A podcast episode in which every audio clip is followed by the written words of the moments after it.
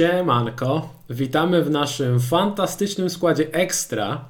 E, Z tej strony Patryk Trit, razem ze mną jest Adam Osak i wspólnie będziemy rozmawiali na temat fantazy ekstraklasy. Cześć Adam. Hej, cześć. E, Słuchajcie, pewnie część z Was jest zdziwiona, co tutaj na tym kanale robi materiał na temat e, fantazy ekstraklasy. Korzystając z przerwy w rozgrywkach Premier League startujemy z nową serią, która będzie dotyczyć naszych rodzimych e, rozgrywek.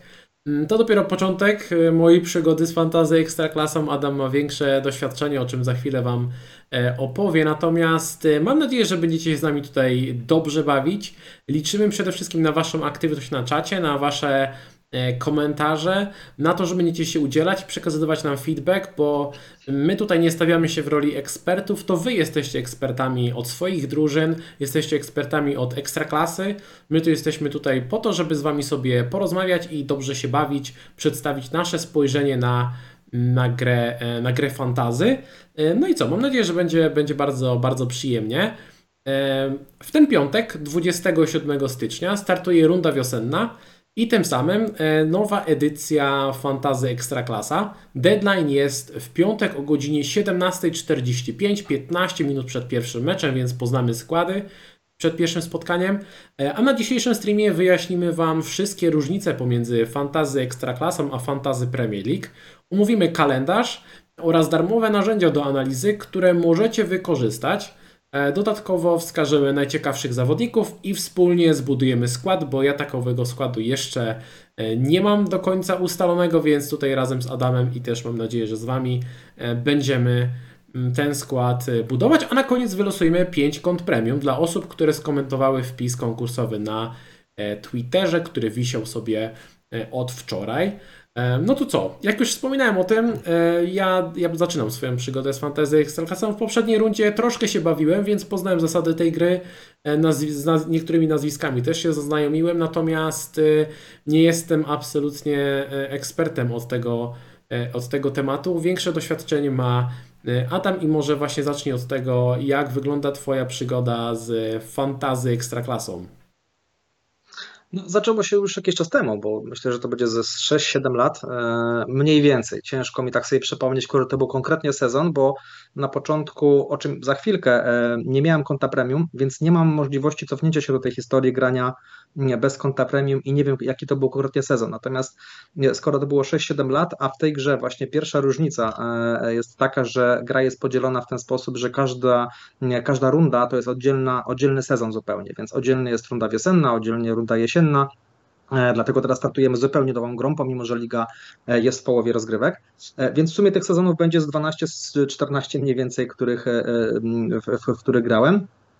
E, Naj, najlepszy mój sezon e, to było miejsce 68, więc całkiem, całkiem ok. E, Generalnie takie sezony, powiedzmy, dobre, które w mojej ocenie były dobre, to gdzieś miałem w granicach miejsca 500, powiedzmy w top 1K. To był dla mnie taki dobry sezon, takich sezonów było kilka. E, Natomiast zdarzały się oczywiście sezony gorsze. Były sezony, gdzie to było gdzieś okolica 2K, to już w mojej ocenie było słabo. Więc tutaj dla tych osób, które grają w FPL-a i, i pewnie takie pytanie w końcu by się pojawiło, jakie tu jest ten znacznik tego magicznego top 10K w FPL-u. Więc tutaj wydaje mi się, że te top 1K to jest taki bardzo dobry wynik, jeżeli komuś się uda w tym top 1K znaleźć. Mm, Natomiast myślę, że tam spokojnie te top 2K to jest przyzwoite, e, jakiś tam wynik taki naprawdę, który znaczy, że ten sezon nie był jakiś tam zupełnie fatalny. E, Więc tak to mniej więcej wygląda. Natomiast ja sobie za- zakładam gdzieś te powiedzmy top 500 e, chciałbym zawsze osiągnąć, a top 100 to już w ogóle super. Mm, No i generalnie zaczęło się tak trochę z nudów, e, że nie miałem za bardzo to, co, co robić. Wiedziałem, że taka, taka gierka jest, więc sobie zacząłem grać, a, a, tą Ligę Polską czasami oglądałem, czasami nie, więc też tak się zbytnio nie interesowałem. E, No i tak się po prostu w to wciągnąłem E, i, i, i, i, jestem, gram już tyle lat i dlatego tak Ciebie właśnie namawiałem, żebyś, e, żebyś dołączył, bo o tym właśnie mm, jakie są różnice, jak to wygląda, za chwilkę sobie pewnie też, też powiemy. Dobra, wiesz co, my- myślę, że możemy do tego przejść bezpośrednio, bo chcielibyśmy Wam przedstawić tym osobom, które oczywiście grają w Fantasy Ekstraklasie, Ekstraklasę regularnie, to nie będzie żadna nowość, ale jeżeli ktoś tutaj jest na kanale i grał do tej pory tylko w Fantasy Premier League, chciałby spróbować swoich sił w Fantasy Ekstraklasy, no to teraz jest dobry moment, bo startuje nowa runda, można się pobawić ułożyć ten skład i chcielibyśmy właśnie przedstawić te podstawowe e, różnice pomiędzy Fantasy Ekstraklasą a Fantasy Premier League. A jeszcze jedna kwestia, bo zacząłem, tutaj widzę kilka pytań na czacie, czy jestem ze Szczecina. Nie, generalnie jestem fanem tak samo angielskiej ligi, jak i ekstraklasy. Koszulek mam kilka różnych, E, więc akurat dzisiaj na sobie mam koszulkę Pogoni, natomiast nie dziwcie się, jak w następnym streamie będę miał jeszcze inną koszulkę jakiegoś klubu z Ekstraklasy, w kolejnym jeszcze inną. E, generalnie kibicem jestem wielu drużyn. Ciężko mi powiedzieć, której konkretnie kibicuję, więc też wiem, że w Polsce dosyć te kwestie kibicowskie są e, jasno określone. Wiem, że kibice bardzo mocno kibicują swoim drużynom i super. Natomiast ja do tego pochodzę w ten sposób, że właśnie kibicuję wszystkim. Gdzieś tam był moment, kiedy kibicowałem bardziej Legii, natomiast teraz na przykład Rakowowi, lubię oglądać Lecha, Lecha. Najczęściej na przykład byłem na meczu w Gdańsku na, na Lechi, na Legii też wiele razy mi się zdarzyło, więc naprawdę duża różnorodność i tutaj żadne sympatie, a tym bardziej antypatie e, z mojej strony nie, nie są, jeżeli chodzi o Ligę Polską, bo, bo każdej drużynie kibicuje tak samo, po prostu dla oka w tym momencie najlepiej gra Raków. To tak kwestia tylko wyjaśnienia.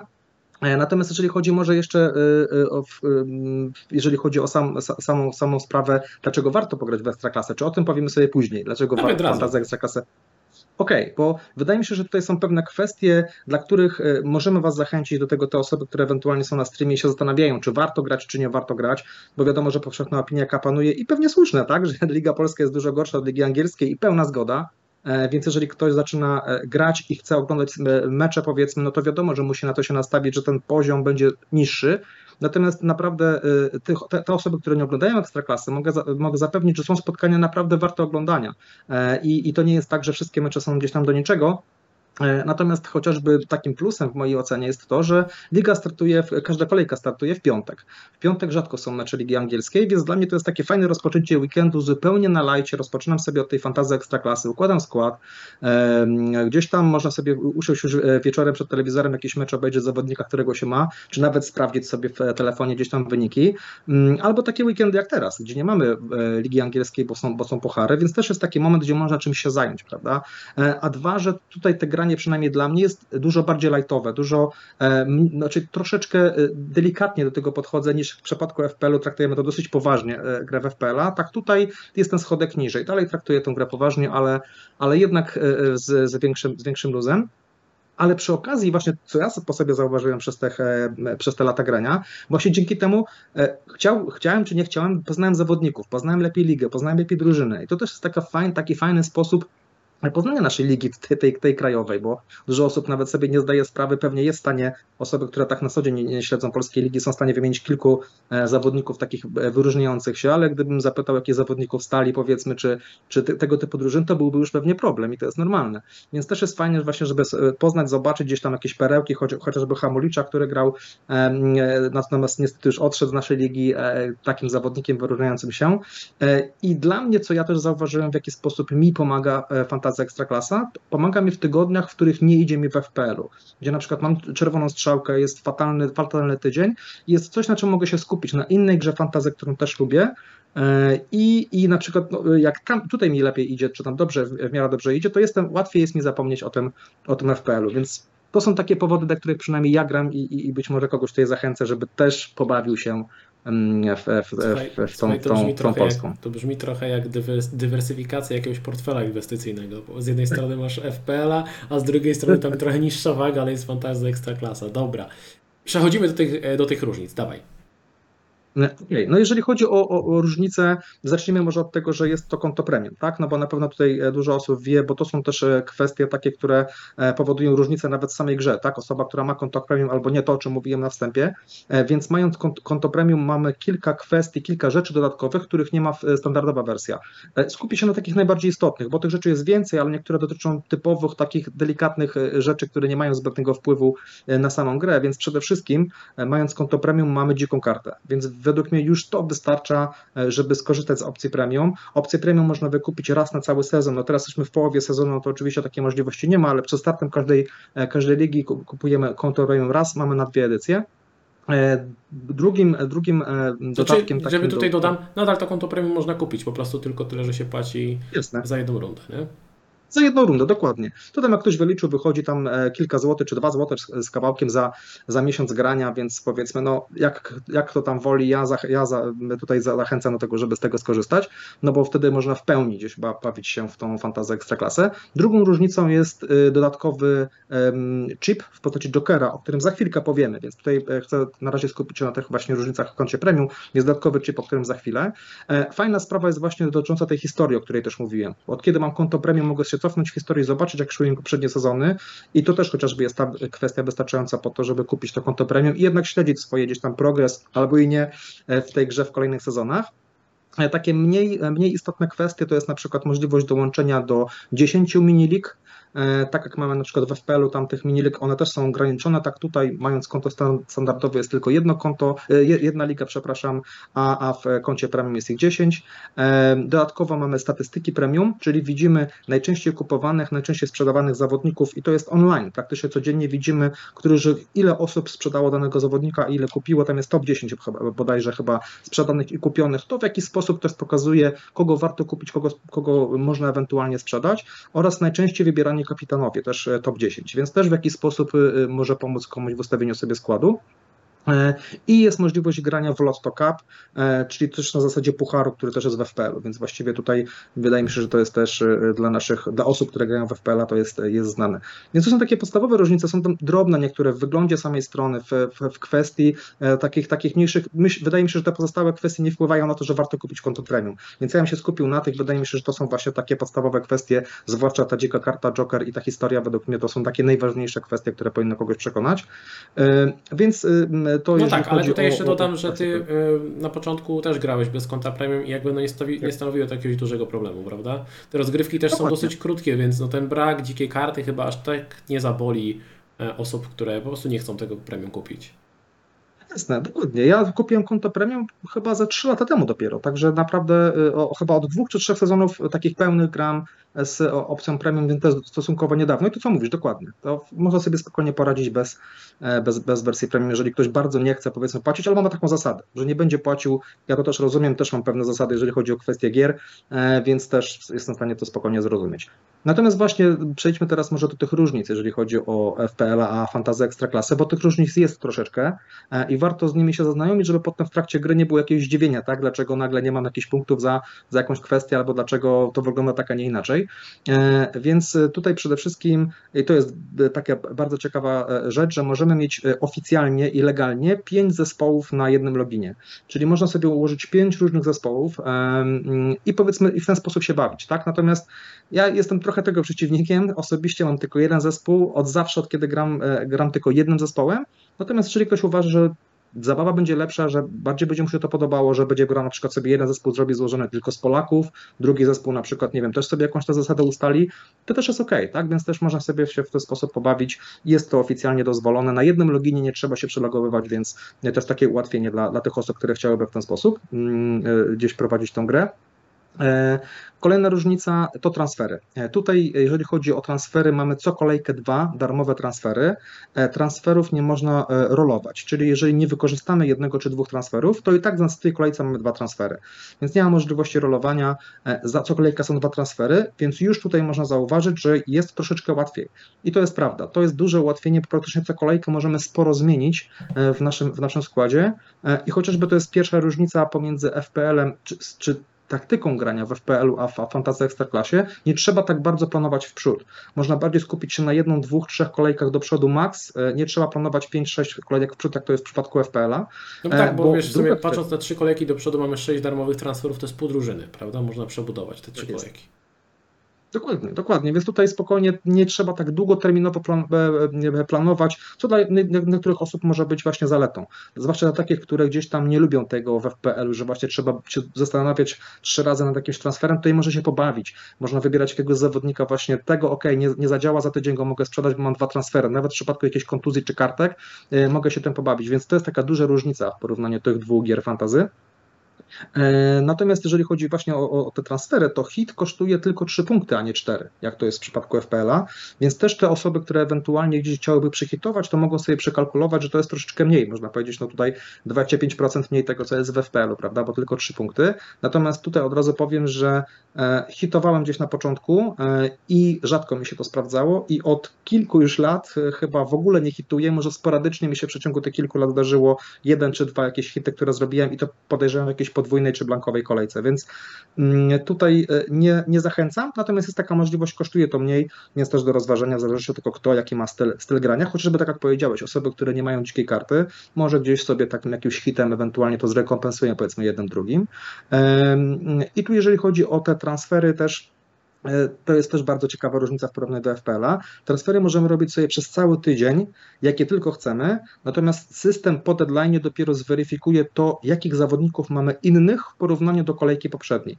Czyli załóżmy, przykładowo, ja sobie w poniedziałek powiedzmy jestem zdenerwowany na zawodnika X i Y, wyrzucam tych dwóch zawodników, kupuję dwóch innych w to miejsce. Tak, wiadomo, że czasami w FPL-u też to korci, natomiast potem gdzieś okazuje się koło środy, stwierdzam, no nie, jednak ok, wolę ich zostawić, bo jednak dwóch innych e, wolę sprzedać, więc mogę wiesz, po prostu jakaś, jakaś kontuzja może wypaść w trakcie. Dokładnie. W trakcie tego Kontuzja... w FPL-u mamy ten problem, że wtedy nagle się okazuje, że trzeba robić dodatkowe transfery, a tu jakby możemy sobie to cofnąć, tak jakby. Tak jest. Znaczy, gdzieś zalecane jest, żeby zrobić transfer powrotny, a potem transfer ten, który chcemy zrobić. Natomiast to tak wcale nie działa. Nie musimy ko koniecznie robić transferu powrotnego, abyśmy tylko pamiętali, których zawodników sprzedaliśmy, których kupiliśmy. Natomiast bardzo pomaga taki przycisk historia transferów. Można sobie w to kliknąć. Na w okienku transfery u góry jest jeden z trzech przycisków historia transferów i on nam pokaże, jakie na ten moment są transfery zrobione. I możemy powiedzmy gdzieś sobie wtedy dowolnie to robić i system zliczy dopiero właśnie po deadline, ile tych transferów było de facto, tak? Czy były dwa te darmowe, czy każdy kolejny będzie kosztował minus 3. To jest fajne właśnie pod takim kątem sobie gdzieś zabawy, ustawienia składu tego bus teamu, e, Natomiast musimy pamiętać, żeby przed deadline'em ewentualnie te hitowe transfery, których nie chcemy zrobić, żeby wrócić, żeby e, nie odjęło nam tych trzech punktów za każdy ten ekstra transfer ponad dwa. E, I to, co już o czym wspomniałeś, e, też jest bardzo przydatną kwestia to, że deadline jest 15 minut przed rozpoczęciem pierwszego spotkania, więc około 45 minut przed e, pierwszym gwizdkiem widzimy składy, prawda? Więc mamy, znaczy godzinę przed pierwszym gwizdkiem widzimy składy, więc mamy 45 minut na to, żeby zrobić jeszcze składy w drużynie. I często jest tak, że właśnie jakiś, jakiś kluczowy zespół gra pierwsze spotkanie, więc od razu można zobaczyć, ok, jaki zawodnik X jest na ławce i wtedy właśnie przydają się te powrotne transfery. Wtedy się okazuje, że ok, niby ja byłem mm, gotowy, jeżeli chodzi o pewne transfery, na pewne ruchy w składzie, natomiast okazuje się, że mój zawodnik inny z mojego składu jest na ławce, więc cofam jeden z tych transferów i, i, i w to miejsce robię, robię inne, prawda? Więc to też duże ułatwienie, podoba mi się to i uważam, że w PL też to powinno być. E, to jest raptem jeden, jeden mecz, natomiast od razu co o tym trzeba zauważyć, ostatnia kolejka, e, wszystkie mecze są o tej samej godzinie, więc od razu e, informacja, to jeszcze przed nami trochę, natomiast od razu informacja, w ostatniej kolejce zobaczymy składy wszystkich drużyn 45 minut przed e, deadline'em. Więc to też może być ułatwienie na ostatnią kolejkę, więc ktoś, kto gdzieś sobie może to z tyłu głowy tą informację zostawić, żeby wiedzieć o tym, że wtedy e, chociaż pod kątem pewnych chipów e, użycia może ta informacja może być przydatna. Mówiliśmy tu o transferach w trakcie kolejki, więc też sobie od razu powiedzmy to, co w przypadku FPL-a bardzo irytuje, czyli zmiany cen. E, tutaj zmiany cen są, natomiast e, nie wyglądają tak, jak to wygląda w FPL-u i znowu według mnie Fantazja Ekstraklasa dużo lepiej to rozwiązała e, niż, niż ludzie w Anglii, no bo tutaj mamy zmianę cen dopiero po deadline, czyli nie ma zmian cen w trakcie trwania tygodnia, więc to co mówiłem o tych zmianach zawodników w trakcie, chociaż to się zmieniło dopiero w zeszłym sezonie, no bo wcześniej była taka możliwość i można było zrobić transfery sobie w poniedziałek, powiedzmy, pod kątem wzrostów i połapać trochę te wzrosty. I nie ukrywam, że właśnie tak robiłem, że ten skład value bardzo szybko mogłem sobie budowałem ja, czy inne osoby, które sobie z tego zdawały sprawę. To zostało zmienione i według mnie to jest teraz sprawiedliwe e, i te zmiany cen następują e, równo w momencie, kiedy jest deadline. Gra przez jakieś tam kilka, kilkanaście minut jest niedostępna, są te zmiany cen mm, i, i, i wtedy do, do, dopiero zawodnicy poszczególnie te ceny spadają czy, czy, czy rosną. E, natomiast to się też nie dzieje co tydzień. E, nie wiem, czy to będzie w pierwszej kolejce. Nie znalazłem informacji, żeby to było jasno określone, jak często to się będzie działo. E, z reguły to nie jest po pierwszej kolejce, natomiast też nie mam takiej pewności, nigdzie tego nie wyczytałem, jak to będzie wyglądało, żeby to się nie zdziwić, że będzie jakaś kolejka, gdzie nie będzie w ogóle zmian cen, bo też tak może być. Więc mm, to też nie jest taka zasada, że zawsze w każdy piątek, czy tam w momencie, jak startuje pierwszy mecz, to będą te, te zmiany. E, no i w kwestii podwójnych kolejek, bo, bo pewnie zaraz o tym też powiemy, bo startujemy od razu od mocnego uderzenia z podwójną kolejką. E, tutaj w porównaniu do FPL-a tych podwójnych kolejek nie ma tak dużo, e, z tego względu, że no tutaj nie ma takich blankowych kolejek jak teraz powiedzmy w przypadku Ligi Angielskiej, gdzie są puchary i te, te, blankowe i podwójne kolejki praktycznie są w każdym sezonie są pewną normą. Wiadomo, że można się do tego w jakiś sposób przyzwyczaić, używać chipów. Tak tutaj były sezony, gdzie w ogóle nie było E, podwójnych kolejek. Dopiero z tego, co kojarzę, chyba covidowy sezon spowodował dużo blankowych kolejek. Były może sporadyczne e, blanki w przypadku jakiejś, jakiejś pogody. No i teraz e, właśnie stała się taka moda odwoływania czy robienia blankowych kolejek dla pucharowiczów. I to był właśnie dlatego pokłosiem tego jest teraz podwójna kolejka Lecha, bo właśnie Lech grając chyba w eliminacjach do pucharów nie, nie grał spotkania w drugiej kolejce i teraz ten mecz odrabia, dlatego to jest jakby dalsza, jakby dokończenie właściwie tego blanka, który które miało miejsce na samym początku e, tego sezonu. Nie, nie wiem, jak to będzie wyglądało w tym sezonie, czy są jakieś bankowe, e, czy podwójne kolejki jeszcze przewidziane, natomiast wydaje mi się, że nie. Więc tutaj, jeżeli chodzi o tą kwestię, nie nastawiajmy się na to, że chipy trzymamy na jakieś kolejne blankowe kolejki, czy podwójne, e, to raczej nie jest zasadą i tutaj najczęściej te chipy wykorzystuje się w pojedynczej kolejce. Może przejdziemy no, do jeżeli tych chipów, o... może omówimy te chipy. Okej, okay, Okay. Jeżeli chodzi o chipy, tutaj e, niektóre z chipów też będą znane innym graczom, no bo te osoby, które grają nie tylko w e, FPL, ale też powiedzmy w fantazy, nie wiem, e, Mistrzostwa Świata, czy powiedzmy w fantazy Ligę Mistrzów, to też niektóre z tych chipów wydaje mi się, że będą będą do tych osób znane, e, no bo oprócz tej dzikiej karty, która no w pewnym sensie no może nie jest chipem, ale jest jakąś tam możliwością wymiany e, całego składu, e, to mamy tutaj trzy inne chipy do wykorzystania w, w każdej, w jednej z kolejek po razie, tak jak to jest w FPL-u. Mamy tutaj w, w miejsce powiedzmy tego potrójnego kapitana w FPL-u mamy tutaj kapitanów dwóch. Czy wygląda to w ten sposób, że wybieramy sobie dwóch zawodników i nas, nasz kapitan i wicekapitan punktuje podwójnie, zamiast w miejsce tego potrójnego kapitana, więc dosyć ciekawa opcja no trochę inne i tak jak mówię, ten chip chyba jest znany z innych gier fantasy, więc tutaj wydaje mi się, że dużo nie trzeba tłumaczyć, po prostu dwóch zawodników punktuje podwójnie, a nie jeden potrójnie. E, taka jest różnica. E, drugim jest typowy bench boost, więc wydaje mi się, że tutaj wszyscy wiedzą dokładnie o co chodzi, tak, czyli punktuje nam cała ławka, e, oczywiście pod warunkiem, że ci zawodnicy grają, więc tego chipa nie lubię w żadnej grze fantazy, ale jest taka opcja. I trzecim chipem jest wspomniany Joker. Właśnie to jest chip, który się pojawił dopiero w tym sezonie, jest bardzo ciekawym chipem e, i e, polega to na tym, że punktują nam podwójnie, punktuje nam podwójnie zawodnik, który, i tutaj są dwa warunki. Pierwszy kosztuje 2 miliony lub mniej, E, więc tylko te osoby, ci zawodnicy są brani pod uwagę i zawodnicy tylko z pierwszego składu, więc nie są brani pod uwagę zawodnicy z ławki rezerwowych. E, a druga kwestia, i to jest bardzo fajna sprawa, że zostaje wybierany zawodnik właśnie w cenie dwóch lub e, mniej, który zdobył największą liczbę punktów. Więc jakby z automatu system wybierze nam zawodnika, który w, właśnie w tej cenie spełniający ten warunek zdobył najwięcej punktów. Jego punkty mamy razy dwa. Więc bardzo fajna opcja. Wydaje mi się, że jest gdzieś w jakiejś grze fantazji jest podobny chip, tylko że to robi z kapitanem, że po prostu wybiera automatycznie kapitana, który ma najwięcej więcej punktów i jego robi razy dwa. Teraz na Mistrzostwach Świata był ten chip, jeżeli dobrze pamiętam. Okej. Okay. Okay. Ja akurat nie grałem teraz w tą, w tą fantazję, więc tutaj ciężko mi powiedzieć, ale właśnie słyszałem, że, że, że to gdzieś było. Więc taki ciekawy chip, pewnie dzisiaj o nim jeszcze powiemy. E, bardzo, bardzo e, gdzieś tam ciekawe rozwiązanie, e, które można gdzieś, z którego można skorzystać już w pierwszej kolejce, o czym pewnie zaraz powiemy. Natomiast jeżeli chodzi o jeszcze inne różnice, zanim przejdziemy do punktów, do samej punktacji, która się tutaj różni, bo jest sporo różnic w kwestii samej punktacji, punktacji mm, to to, co mówiliśmy, brak, jeżeli chodzi o styl gry, tak, to mówiliśmy o tym braku konieczności takiego długiego planowania, to jest ta pierwsza, pierwsza kwestia. Druga, która się jakby trochę wiąże z tym, że tak jak mówiliśmy wcześniej, to jest oczywiście zrozumiałe, że Liga Polska jest jakościowo gorszą ligą od Ligi Angielskiej, no to tutaj rzadko zdarza się tak, że mamy dużo zawodników z pasą, nie wiem, bramki co, co spotkanie, czy bramki, asysty co spotkanie. Mm, to nie zdarza się często, tak? Więc zdarza się oczywiście, natomiast zdecydowanie rzadziej. Więc tutaj trzeba się przygotować na to, że jakiś jeden, drugi zawodnik może nam jeden, dwa, trzy mecze zblankować i to jest kwestia dosyć normalna. Więc tutaj też taka cierpliwość jest wymagana, co z przypadkiem z y, możliwością życia dwóch e, transferów co kolejkę też różnie to bywa, prawda? Natomiast trochę trzeba się na to nastawić, że ci zawodnicy nie punktują tak regularnie, jak to w przypadku, jak to bywa w przypadku FPL-a. E, e, drugą kwestią taką różniącą, czy kolejną właściwie kwestią taką różniącą jest to, no, co jest kwestią oczywistą, mamy mniej zespołów w lidze polskiej niż w lidze angielskiej e, i tych klasowych zespołów też jest określona liczba, więc siłą rzeczy mamy mniejszy wybór zawodników, z których wybieramy.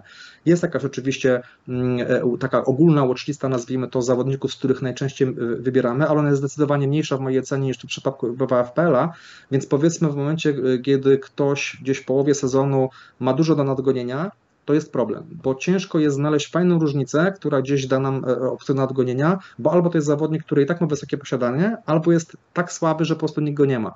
Więc to zauważyłem, że ciężko mi było w przypadku złego startu, ciężko mi było nadrobić, bo nie było w jaki sposób tego zrobić. Więc e, tutaj bardzo ważne jest trafienie kapitana, co też jest kwestią trochę losową. I właśnie tutaj e, przejdę do chyba takiej ostatniej głównej różnicy, którą zauważyłem, czyli spora losowość, jeżeli chodzi o kwestię punktowania.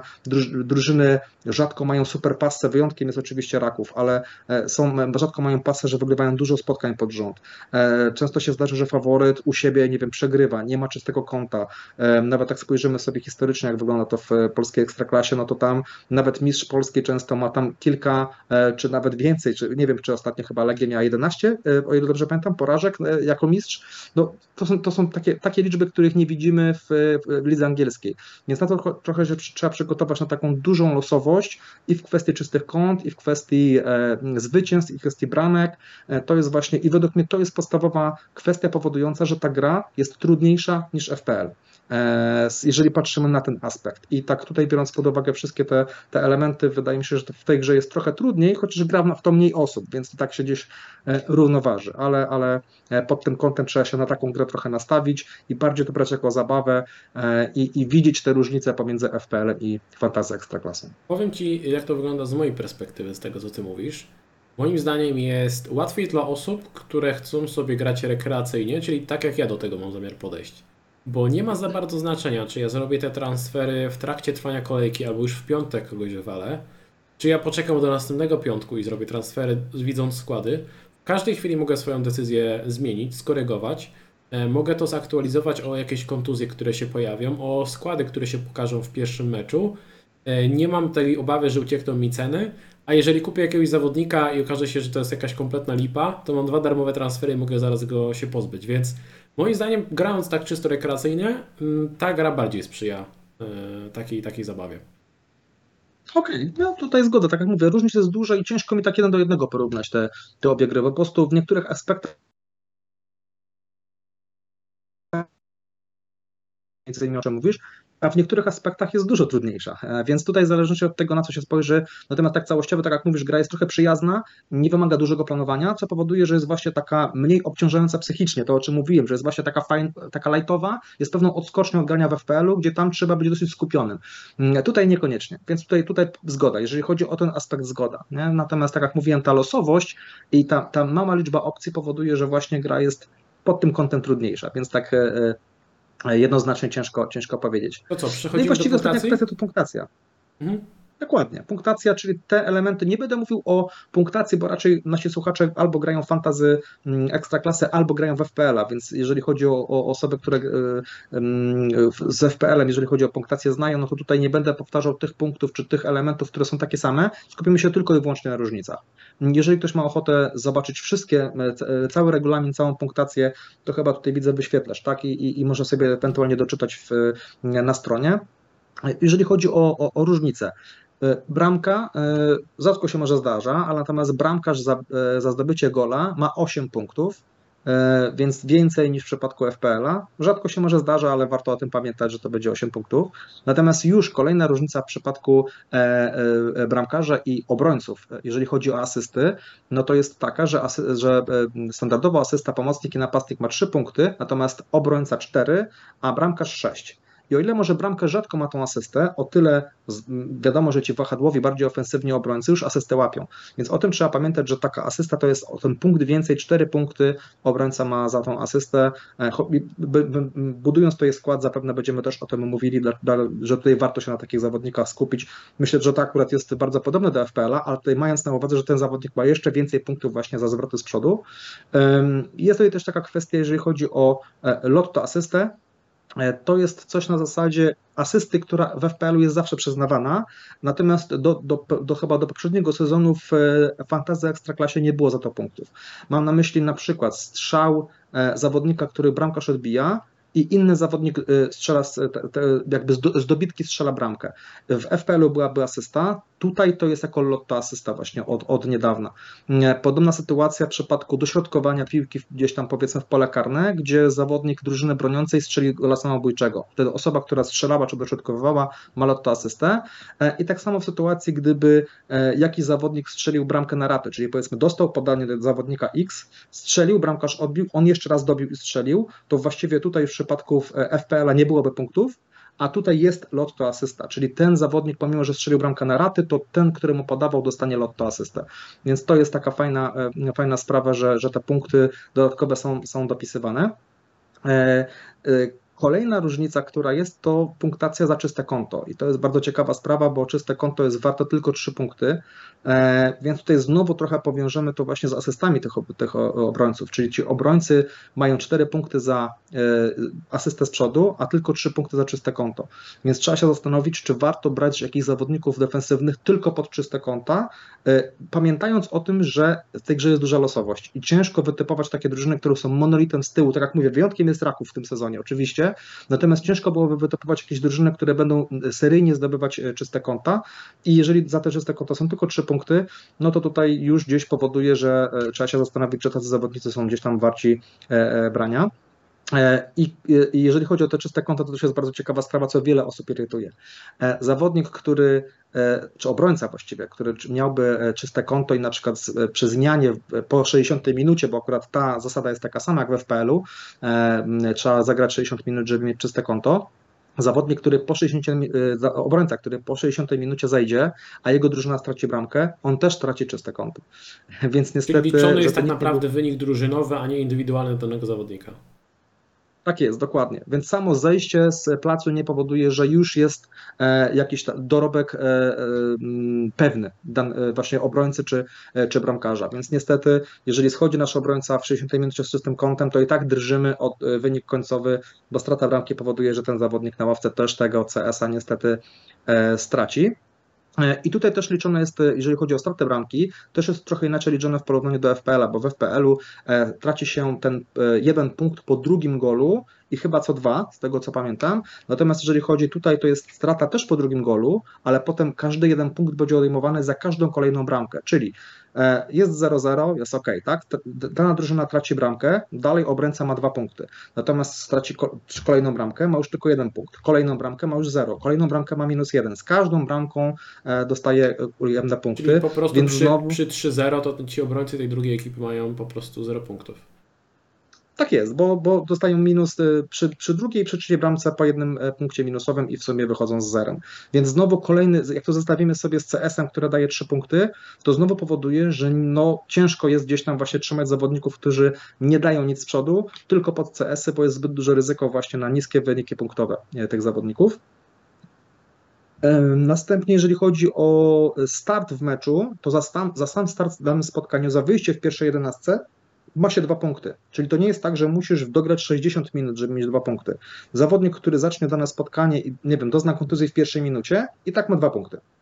Więc tutaj jest, e, ta, ta, kwestia nie jest, że trzeba dograć 60, żeby ten jeden punkt dodatkowy dostać. Natomiast wchodząc z ławki, zawodnik ma jeden punkt. Też niezależnie od tego, w której minucie wejdzie. Jeżeli właśnie w tej rzeczonej pierwszej minucie będzie kontuzja, jak ktoś wejdzie z ławki, to zawodnik z ławki ma i tak tylko jeden punkt, a nie tam powiedzmy dwa z tego względu, że rozegra 89. Tak? Ale przykładowo tak e, ma... czyste konto nadal może dostać. Czyste konto nie wiem. To dobre pytanie. Czy dostałby czyste konto, bo faktycznie jest tam kwestia 60 minut. Natomiast trzeba byłoby doczytać, czy jest kwestia, że jest wymóg rozpoczęcia w, w pierwszym składzie. Bo taka sytuacja mi się chyba nie zdarzyła. Ale to dobre pytanie, to jest do, to jest do sprawdzenia. To, to, to, to, tego Pewnie nie wiem. Może na czacie nawet ktoś nam tutaj odpowie, zobaczymy. Jak wiecie, to dajcie znać. Albo w komentarzu. Fajnie by było, żeby ktoś napisał w komentarzu, bo to faktycznie tutaj tego nie, nie zweryfikowałem. E, natomiast co jest też e, ciekawą e, kwestią, że dana drużyna, czy zawodnicy danej drużyny dostają jeden punkt za zwycięstwo. Czyli i znowu ta zasada się tyczy zawodników, nawet którzy zeszli już, nawet przegrywając czy remisując dane spotkanie, jeżeli nawet zeszli, to i tak dostaną jeden punkt za to, jeżeli ich drużyna wygra spotkanie. Więc tutaj znowu oczywiście, co jest logicznym, i tak stawiamy zawsze na zawodników z tych mocniejszych teoretycznie drużyn, natomiast tutaj musimy pamiętać o tym, że właśnie za to zwycięstwo jest jeden dodatkowy punkt, więc to jest bardzo, mm, e, bardzo ważne. Tu od razu, dodam, tu od razu dodam, że mamy informację z pierwszej ręki, że zawodnik dostanie punkty za czyste konto, jeżeli nawet wejdzie na przykład w 20 minucie. Wystarczy, że zagra 60 minut w meczu. Okej, okay, super, dobra, bo tutaj widzisz, akurat tego, tego nie wiedziałem, akurat ta sytuacja mi nigdy nie dotyczyła i nawet gdzieś tam nie, nie, nie zastanawiałem się nad, nad, nad czymś takim. No to, to, to, to, ciekawe. W sumie tak samo jak w FPL-u w takim razie. Czyli tutaj ta, ta kwestia jest podobna, czyli właściwie to nie jest żadna, żadna różnica. E, natomiast co chciałem powiedzieć właśnie odnośnie tych, e, tych punktu za wygranie spotkania. Oczywiście pomocnicy, tak samo jak w FPL-u, ma jeden punkt za czyste konto. Natomiast chciałem jakby zestawić pewną sytuację, czyli w momencie, kiedy zawodnik wejdzie z ławki, zdobędzie asystę, jego drużyna przegra, to on kończy z liczbą czterech punktów, tak? Bo ma trzy punkty za asystę, e, jakiś pomocnik załóżmy, tak? Jeden punkt za to, że wszedł z ławki. A zawodnik, który załóżmy rozpoczął skład, e, rozpoczął w pierwszym składzie, ma dwa punkty, e, jego drużyna wygrała, ma dodatkowy punkt i wygrała do zera, ma dodatkowy punkt, ma cztery punkty. Nie zrobił nic, zblankował, ale ma cztery punkty. Więc to jest właśnie bardzo ciekawe zestawienie tego, że czasami zawodnik zblankujący może zdobyć podobną liczbę punktów jak zawodnik, który dał jakąś tam asystę w spotkaniu. Więc to to są takie, takie kwestie, które są no, gdzieś tam nieoczywiste, gdzieś może się właśnie wydawać, że to jest e, porównanie do FPL-a, e, no to są te, te różnice. E, no ale też ciężko to oczywiście przewidzieć, no ale takie sytuacje są. W kwestii tej wygranej to jest jako taki właśnie bonus, tak? Zawodnik, który do, do, do, z drużyny, która wygra, ma ten, ma ten jeden punkt, to jest jakiś tam bonus. Natomiast też dodatkowym bonusem jest znalezienie się w 11 kolejki i to wybiera z ekstraklasa. Jeżeli i te punkty są dodawane siłą rzeczy dopiero po e, gdzieś tam na końcu kolejki, więc też ta, te dopiero wtedy są, są doliczane i każdy z zawodników e, z tej 11 dostaje jeden dodatkowy punkt. E, natomiast no nie ma tutaj punktów tych e, e, bonusowych, tych babsów, które są w FPL-u, więc nie ma czegoś takiego te 3, 2, 1. W to miejsce można powiedzieć właśnie jest 11 kolejki, jest wygrana, prawda? Więc tutaj są dwa punkty dla zawodnika, powiedzmy, który, którego drużyna wygrała i który dodatkowo znalazł się w 11 kolejki, to można powiedzieć, że to jest miejsce gdzieś tam babsów. I ostatnia taka najważniejsza różnica, która jest, to jest kwestia karnych. E, tutaj karny nie jest liczony jako zawodnik, który wywalczył karnego, e, dostaje punkty, czyli dostaje punkty za to, że karnego wywalczył, a nie, za, nie, nie jest to liczone jako asysta. I według mnie to jest logiczne, bo jaka to jest asysta w momencie, jak ktoś kogoś faulował i ktoś stawia piłkę na 11 metrze, wykonuje karnego. Dla mnie to jest dużo bardziej logiczne, jak to jest w naszej e, ekstraklasie rozwiązane, fantazja ekstraklasie, że za samo wywalczenie karnego masz już dwa punkty, niezależnie od tego, czy zawodnik wykonujący karnego go strzeli, czy nie. Więc to jest też takie fair, tak? Wykorzystał e, jakiś zawodnik, powiedzmy, faulowany, tak? Wywalczył tego karnego dla swojej drużyny, zrobił to, co miał zrobić, prawda? I za to jest nagradzany dwoma punktami. E, natomiast e, ten zawodnik strzeli karnego czy nie, to już jakby kwestia jest dodatkowa, osobna, i nie jest to w żaden sposób ze sobą powiązane. Natomiast e, spowodowanie karnego to, to jest minus dwa punkty. Więc zawodnik, który sfauluje, spowoduje karnego, e, z jego konta odejmowane będą dwa oczka. I też myślę, że to jest taka, taka ciekawa opcja, też fajna opcja, że, mm, że to jest gdzieś tam, ktoś to wziął pod uwagę i też to w, na, z konta zawodnika będzie odjęte. Więc to są takie podstawowe różnice. Reszta raczej zasad, reszta punktacji jest bardzo podobna albo nawet identyczna jak w przypadku FPL-a. Chciałem jeszcze tutaj dodać, że w tym sezonie, podobnie jak w Fantazy Premier League, e, bramkarz otrzymuje jeden punkt za każde trzy e, obronione strzały.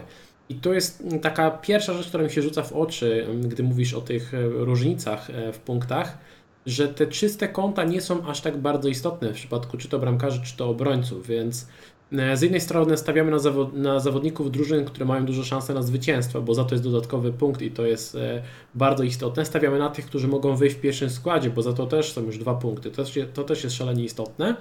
Natomiast y, to, że mm, taki obrońca czy bramkarz straci czyste konto, to jeszcze nie jest koniec świata, bo to są tylko trzy punkty, a równie dobrze bramkarz może uzbierać te punkty za interwencję, czy też obrońca może dostać aż 4 punkty za asystę, więc myślę, że tutaj jeszcze bardziej bym powiedział, że stawiałbym na tych ofensywnych obrońców, bo to jest tutaj jest duża korzyść y, w tego typu w tego typu sytuacji, przy takiej, tego typu punktacji.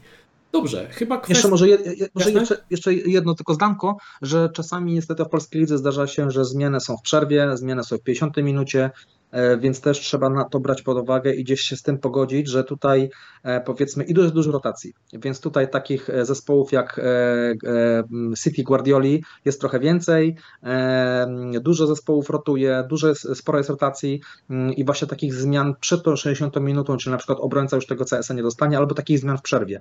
I one są spowodowane typowo kwestiami taktycznymi, po prostu gdzieś ci trenerzy w Polsce, polskich drużyn w ten sposób to wykorzystują i, i, i zmieniają, żeby się nie zdziwić i to wcale nie oznacza, że zawodnik grał źle, albo że stracił skład, że coś się złego wydarzyło, że jest kontuzja. Więc czasami warto poczekać, yy, bo po prostu tak to jest i jest kilku takich zawodników, którzy notorycznie w ten sposób są zmieniani. Yy, no i niestety trzeba się do tego trochę przyzwyczaić, albo takiego zawodnika nie brać, ale jednak no niestety na takie kwestie, na takie rotacje i zmiany przed 60 minutą trzeba się przygotować. Ale zasadnicza różnica jest taka, że tutaj jeżeli zawodnik wyjdzie w pierwszym składzie i drużyna wygra mecz, to robi 3 punkty, tak? Jeżeli dobrze rozumiem. Dokładnie. Fantasy tak Premier League mielibyśmy jeden punkt i to jest zasadnicza różnica. Tak jest. Natomiast jak to jest obrońca, no to traci wtedy e, opcję na CS-a. Więc Jasne. to jest e, Jasne. to, co ten, ten minus. Nie? Dobrze.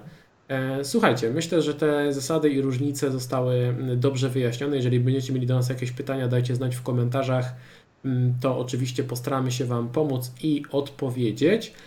Aby Was zachęcić do rywalizacji razem z nami w Fantazy Ekstraklasę, E, utworzyliśmy mini-ligę, e, ligę prywatną, e, w której dla najlepszych 10, na najlepszych 10 graczy czeka wybrana książka z księgarni labotiga.pl. Sponsorem nagród jest wydawnictwo SQN. Dołączyć może każdy, wystarczy wpisać kod 61 80 27 28 albo kliknąć w link, który znajdziecie zarówno na czacie, jak i znajdziecie go w opisie pod nagraniem. Mam już ponad 90 osób. Mam nadzieję, że uda się dobić do, e, do stówki. To byłoby bardzo, bardzo sympatycznie. E, przejdziemy do analizy kalendarza. Dosyć krótko, nie chcemy Was e, zanudzać, bo tak jak Adam wspominał, nie musimy planować aż tak bardzo jak w Fantasy Premier League. Możemy tutaj robić dwie zmiany co kolejkę, więc to nie jest aż tak istotne. Natomiast mamy tutaj kalendarz, który przygotował Wam dobrze znany Michciu.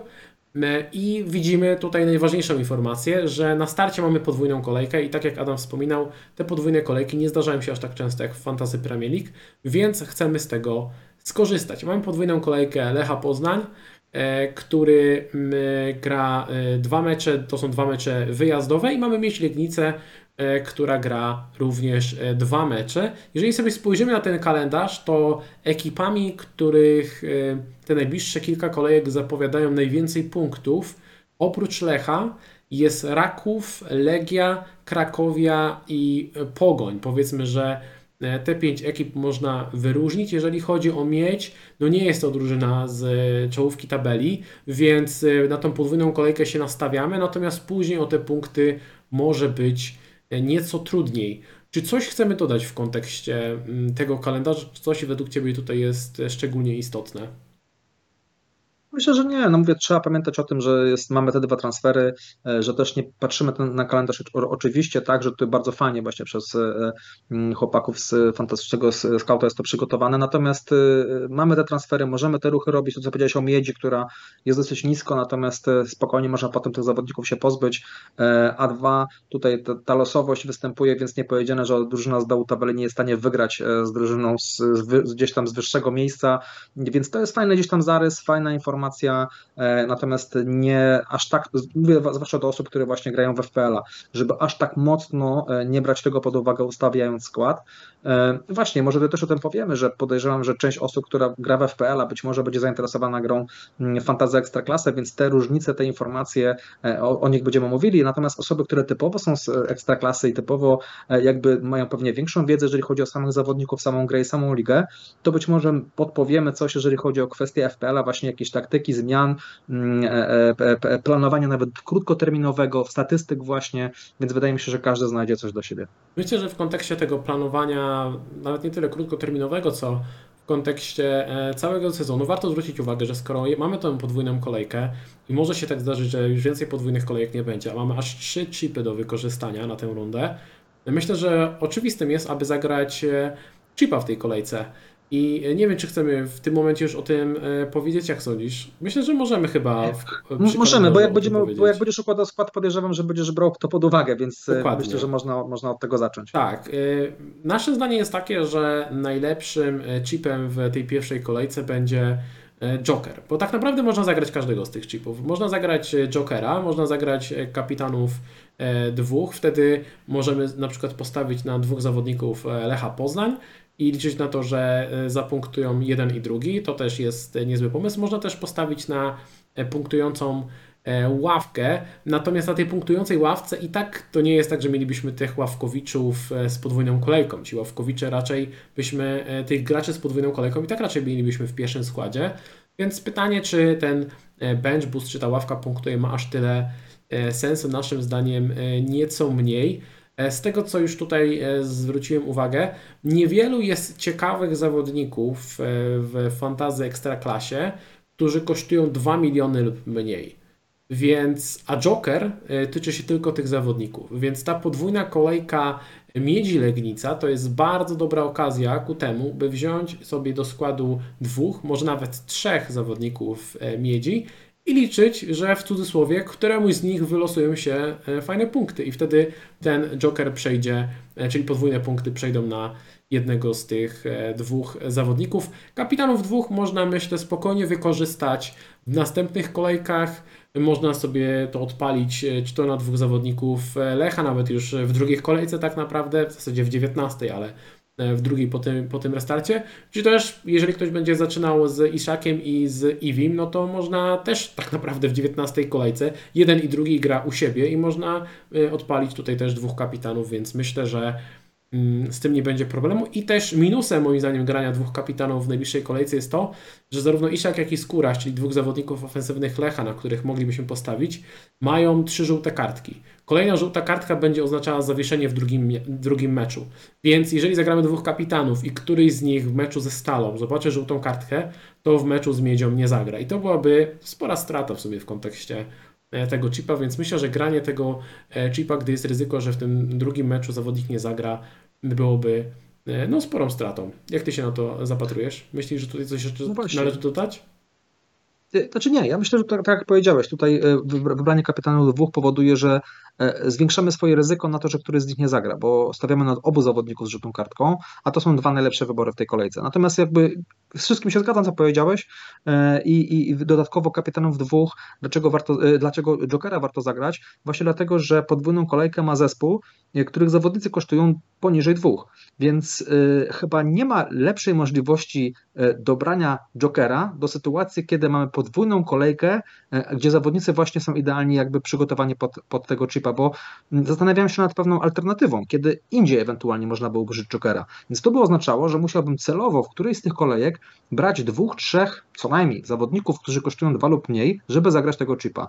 Więc idealnie nam się e, zdarza sytuacja, gdzie prawdopodobnie i tak będziemy mieli tych zawodników w składzie, którzy mają podwójną kolejkę i spokojnie mogą skończyć z jakimś fajnym wynikiem, prawda? Więc tutaj pamiętajmy, że sam występ w spotkaniu to są już dwa punkty, e, zwycięstwo to jest dodatkowy punkt. Więc załóżmy nawet, jeżeli zawodnik miedzi zacznie w pierwszym spotkaniu e, i powiedzmy wygra, to są trzy punkty, wyjdzie na, na spotkanie z Lechem Poznań, to są dwa punkty, to mamy już pięć punktów za sam blank dołóżmy do tego jakąkolwiek asystę jakiegokolwiek karnego, to już jest bardzo fajny wynik, więc myślę, że nie będzie lepszej okazji i to jest jakby wystarczający powód ku temu, że warto zagrać. Natomiast kwestie jeszcze bench boosta, to o czym mówiłeś, wiem, że są osoby, które planują ułożyć tak skład, żeby już mieć gra, grającą ławkę i odpalić ten chip. I ja to trochę rozumiem, natomiast w związku z tym, że mamy niepowtarzalną okazję do użycia Jokera, a dwa, może się okazać w trakcie sezonu, że pojawią nam się jakieś fajne opcje budżetowe na ławkę, wydaje mi się, że lepiej poczekać i jednak poczekać do momentu, kiedy będziemy mieli Boże więcej pieniędzy do tego, żeby tę ławkę y, ułożyć, to nie będzie dużym kosztem składu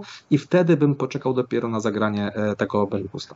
Okej, okay, dobra. E, tutaj się zgadzamy, więc mniej więcej nasz e, pomysł na zagranie chipów znacie, nie chcemy tutaj przedłużać i przejdziemy do kolejnej rzeczy. Chciałem Wam pokazać, z jakich narzędzi możecie korzystać, aby nieco lepiej e, zaznajomić się z, ze statystykami drużyn z Ekstraklasy, bo to, że e, mamy już za sobą te 17 kolejek jest tak naprawdę z mojej perspektywy dużym plusem, bo ja mam bazę danych, bazę informacji, nad którymi mogę pracować, mogę sobie na nie E, rzucić okiem i na oficjalnej stronie Ekstraklasy e, macie e, statystyki wszystkich drużyn i to, co mnie oczywiście najbardziej interesuje, co dla niektórych graczy, którzy nie oglądają wcześniej naszych streamów, może być czymś, czymś ekstra, ale ja z bardzo dużym stopniu zwracam uwagi, uwagę na statystykę expected goals i expected assists i także expected goals against, czyli to, jakie są statystyki oczekiwane, czy to zawodników, czy drużyn, czy też drużyn przeciwko którym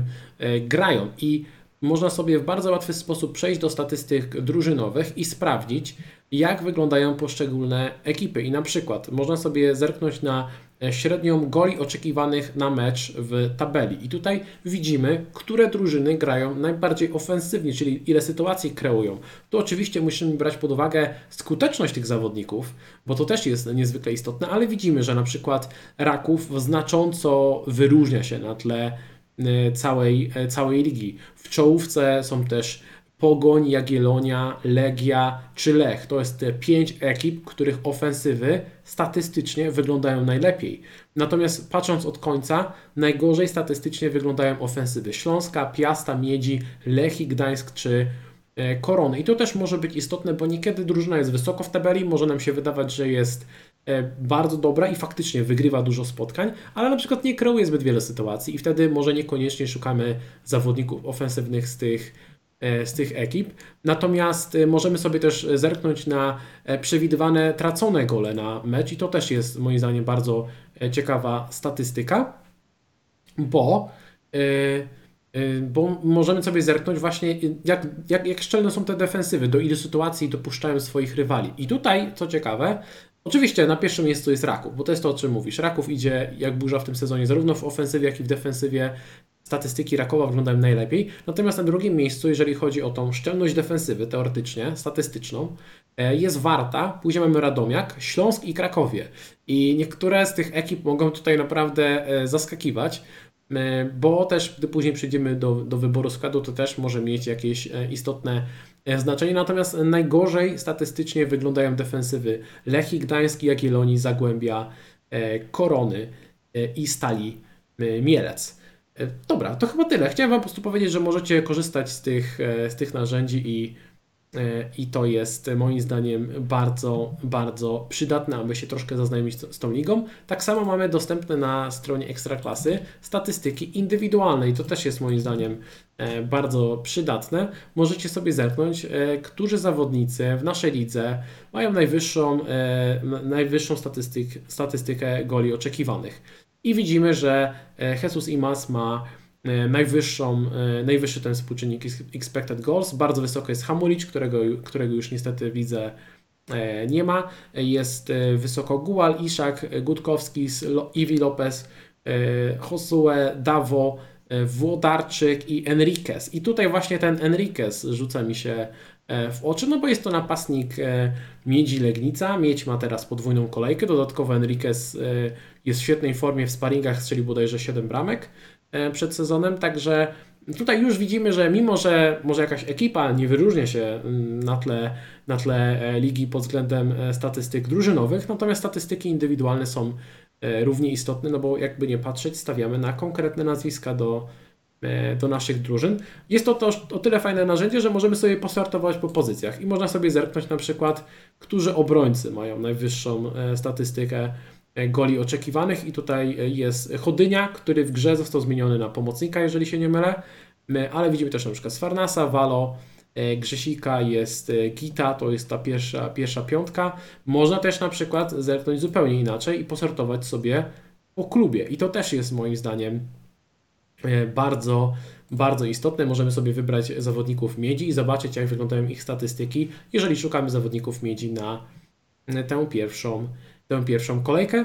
Nie mamy statystyk expected assist, natomiast można sobie zerknąć na statystyki kluczowych podań. To jest jakby taki trochę odpowiednik e, tych, e, tych statystyk. I o, fajnie, że poprawiacie na, na czacie, jeżeli chodzi o wymowę. To się na pewno bardzo, bardzo przyda. W każdym razie, przechodząc do kluczowych, kluczowych podań, tutaj też można zerknąć, którzy zawodnicy najwięcej dogrywają. I tutaj też jest właśnie wspomniany Josue. W pierwszej trójce pierwszej jest Łakomy, Josue i Janża jest na E, trzecim miejscu bardzo wysoko jest e, Kamil Grosicki, który tych statystyk goli oczekiwanych może nie ma zbyt wysokich, ale ma bardzo dużo kluczowych podań, co też przekłada się na e, punkt. Oczywiście idealna sytuacja jest taka, gdy zawodnik ma jednocześnie wysoką statystykę goli oczekiwanych i dużo tych kluczowych podań. No i tutaj widać, że Iwi jest na przykład takim zawodnikiem, no co nie jest jakąś specjalnie niespodzianką, ale to nie jest tak, że on te strzały, czy punkty, czy te gole zdobywa z kapelusza, po prostu statystycznie widać, że on po prostu bardzo wyróżnia się na tle e, ligi. Czy coś chciałbyś tutaj dodać w kontekście statystyk i tego, hmm, jak to się przekłada faktycznie na punkty w Ekstraklasie? Czy wiesz co, tutaj wydaje mi się, że to jest bardzo fajne narzędzie, bo często jest tak, to co mówiłem, często jest tak, że ciężko nam wybrać jakiegoś zawodnika, chociażby pod kątem tego, że mamy wybór pomiędzy zawodnikiem, który zblankował w tej kolejce i drugim, który też zblankował w tej kolejce. Czy powiedzmy, ale ma gdzieś fajne spotkania, jeden i drugi zaczyna, nie wiem, fajny kalendarz, albo za chwilkę ma przed sobą dwa fajne spotkania. I i to nie jest tak, że wybieramy pomiędzy dwoma fatalnymi opcjami, tak? Natomiast wybieramy dwóch zawodników, którzy y, nawet ok, wyglądają, być może wyglądają dobrze. Nie wszystkie osoby oglądają mecze polskiej ekstraklasy i ja to też rozumiem, tak? Więc jak ktoś mówi, że nie będzie oglądał meczu polskiej ligi, ok, tym bardziej warto skorzystać z tego narzędzia i zobaczyć, który z tych zawodników pomimo blanków generuje fajne liczby, bo to co powiedziałeś, IWI jest opcją oczywistą, tak? Mamy kilka nazwisk, które same się wybierają do składu. Natomiast jakbyśmy, jak będziemy za chwilkę, zaraz będziesz układał skład, sam zobaczysz, że za chwilkę rozpoczyna się problem i teraz y, jakiego zawodnika wziąć, wziąć wziąć do składu. I według mnie to jest bardzo fajna sprawa i te osoby, które nie korzystały z tego narzędzia, wydaje mi się, że to im pomoże w takiej sytuacji, kiedy nie do końca wiedzieli, którego z tych zawodników wziąć. To narzędzie, z którego jest jedną z podstawowych e, osób, które grają w FPL-u. Tak wiem, że osoby, które grają w Wanda za Ekstraklasę Y, kierują się tylko eye-testem. I okej, okay, ja jakby jestem też za tym eye-testem, natomiast fajnie to poprzeć jakimiś cyframi. I właśnie w, sytuacji, kiedy nie mamy dwóch gości, którzy mają trzy bramki w czterech ostatnich spotkaniach i jest opcją oczywistą, tylko właśnie bardziej e, w takiej sytuacji, kiedy ten wybór nie jest oczywisty, jest trudny, nie wybieramy jakichś oczywistych wyborów, to super narzędzie, żeby właśnie dokonać ostatecznej decyzji wyborów do składu. Dobra, wspomniałeś trochę o tej budowie składu, więc właśnie przejdę do swojej ekipy i spróbujemy tutaj wspólnie, też razem z Wami na czacie, e, zbudować ten skład na, na pierwszą kolejkę, opierając się trochę na punktach z e, poprzedniej rundy, trochę na tym, jakie mają statystyki, trochę też na e, kalendarzu. I to, co mm, moim zdaniem się rzuca jako pierwsze w oczy, to drużyna Lecha Poznań, która jednocześnie ma bardzo dobry kalendarz, zaczyna od podwójnej kolejki, E, patrząc sobie na mm, liczbę e, goli oczekiwanych na mecz, Lech jest w pierwszej piątce. Patrząc na liczbę przewidywanych e, traconych goli na mecz, Lech jest w pierwszej szóstce najlepszych defensyw, więc tak naprawdę tutaj myślę, że nie ma wątpliwości, że warto byłoby mieć trzech zawodników. I znów, korzystając z tych filtrów, mogę sobie zrzucić, mieć jakiś obraz ogólny sytuacji, E, zacznę od, e, od e, zawodników ofensywnych, jeżeli chodzi o gole oczekiwane. No i tutaj Iszak oczywiście się wyróżnia, jest to w miarę oczywisty wybór, to tak jakbym Wam powiedział, że warto mieć Halanda w Fantazy Premier League. Iszaka też warto mieć, natomiast zwracam uwagę Michał Skórać, który akurat Lecha Poznań zdarza mi się no, dość często oglądać. I tak jak on wyróżnia się na boisku swoją przebojowością, tak samo cieszy mnie, że oprócz tego eye testu też jego statystyki są bardzo dobre. Więc e, tutaj widać, że, że się wyróżnia na tle e, pozostałych e, zawodników. Jeżeli sobie spojrzymy na te kluczowe podania i wybierzemy sobie zawodników Lecha Poznań, no tutaj najlepiej wypada Joel Pereira czyli, e, czyli mamy tutaj e, gościa z defensywy. Nieźle wygląda też Karlstrom i Reboczo. To też jest o tyle istotne, że mamy tutaj już dwóch potencjalnych obrońców, którzy mają niezłe statystyki ofensywne, czyli mogą coś dorzucić z przodu. A w kontekście tego, co ty mówisz, są aż 4 punkty za asystę, to to jest bardzo istotne, więc mm, przechodząc już do tych zawodników Lecha Poznań, jeżeli sobie E, wybierzemy na, na stronie. Mamy budżet, co istotne, 30 milionów. To też jest zasadnicza różnica. I z tego, co zauważyłem, e, w Fantasy Ekstraklasie 0,1 różnicy ceny to jest trochę tak jakby było 0,5, a niekiedy nawet milion różnicy w Fantasy Premier League, więc to jest, e, to jest bardzo dużo. I zaczynając może... Znaczy, Według w ogóle tak ciężko powiedzieć, e, przełożyć to jeden do jednego. Właśnie dobrze o tym mówisz, bo e, te 0,1 czasami to jest e, może, może niekoniecznie milion czy, czy 0,5, czasami to tak, takie 0,3, 0,6, różnie, zależy od zawodników, ale tak jak mówisz, że jest tylko 30 milionów, po prostu to jest trochę inaczej sformatowane. Natomiast generalnie to jest podobne, że nie można mieć wszystkich najlepszych zawodników, więc uważam, że i to też pamiętam tą grę parę lat temu, tak nie było. Łatwo było mieć skład złożony z super opcji, a to nie była ciekawa gra. Według mnie bardzo fajnie teraz to zostało od paru sezonów właśnie ułożone, że jest ciężej. E, I faktycznie, żeby się nie sugerować tym, że tylko 0,1 dopłacamy, czy tylko 0,2 i mamy lepszą opcją, aż. bo to nie, to nie jest tylko, dokładnie, to jest aż. Dobra, przechodzimy sobie do Lecha i tak, zacznijmy od y, wyboru oczywistego, czyli bierzemy sobie Iszaka, który prawdopodobnie też będzie moim e, kapitanem w pierwszej kolejce, biorąc pod uwagę, że to jest kolejka e, podwójna. Wyróżniłem już Skurasia, który zrobił niezłe punkty w poprzedniej rundzie, ma dobre dobre statystyki i też e, patrząc na ofensywę e, Lecha, wydaje mi się, że to jest jeden z nielicznych zawodników ofensywnych, których można powiedzieć, że ma w miarę pewny skład. Bo ja bym powiedział, że nikt nie ma pewnego składu, ale jeżeli miałbym typować jeszcze kogoś, to właśnie, e, właśnie Skurasia. No i przechodzimy do defensywy. Fajnie byłoby mieć kogoś z obrony i tak, Bednarek kosztuje 2,2, Pereira 2,5, E, Reboczo kosztuje 2,2, czyli już na starcie, mając do wyboru Reboczo, który kosztuje 2,2 i Bednarka, który kosztuje 2,2, ja już skłaniam się w stronę Reboczo ze względu na, e, ze względu na tą e, możliwość, że może zaliczyć asystę, prawda? Więc moim zdaniem to jest istotne. Chciałbym mieć Pereira. Pytanie czy, pytanie, czy będzie mnie stać. Ale to jest potencjał na to, żeby zejść ewentualnie o 0,3. Powiedzmy, że na początek wrzucę Pereira. Ja tylko dopowiem, że czytałem, że jest pewne ryzyko, że w tych obu spotkaniach lekko większą, e, większą pewność e, zaczęcia obu ma Reboczo niż Pereira.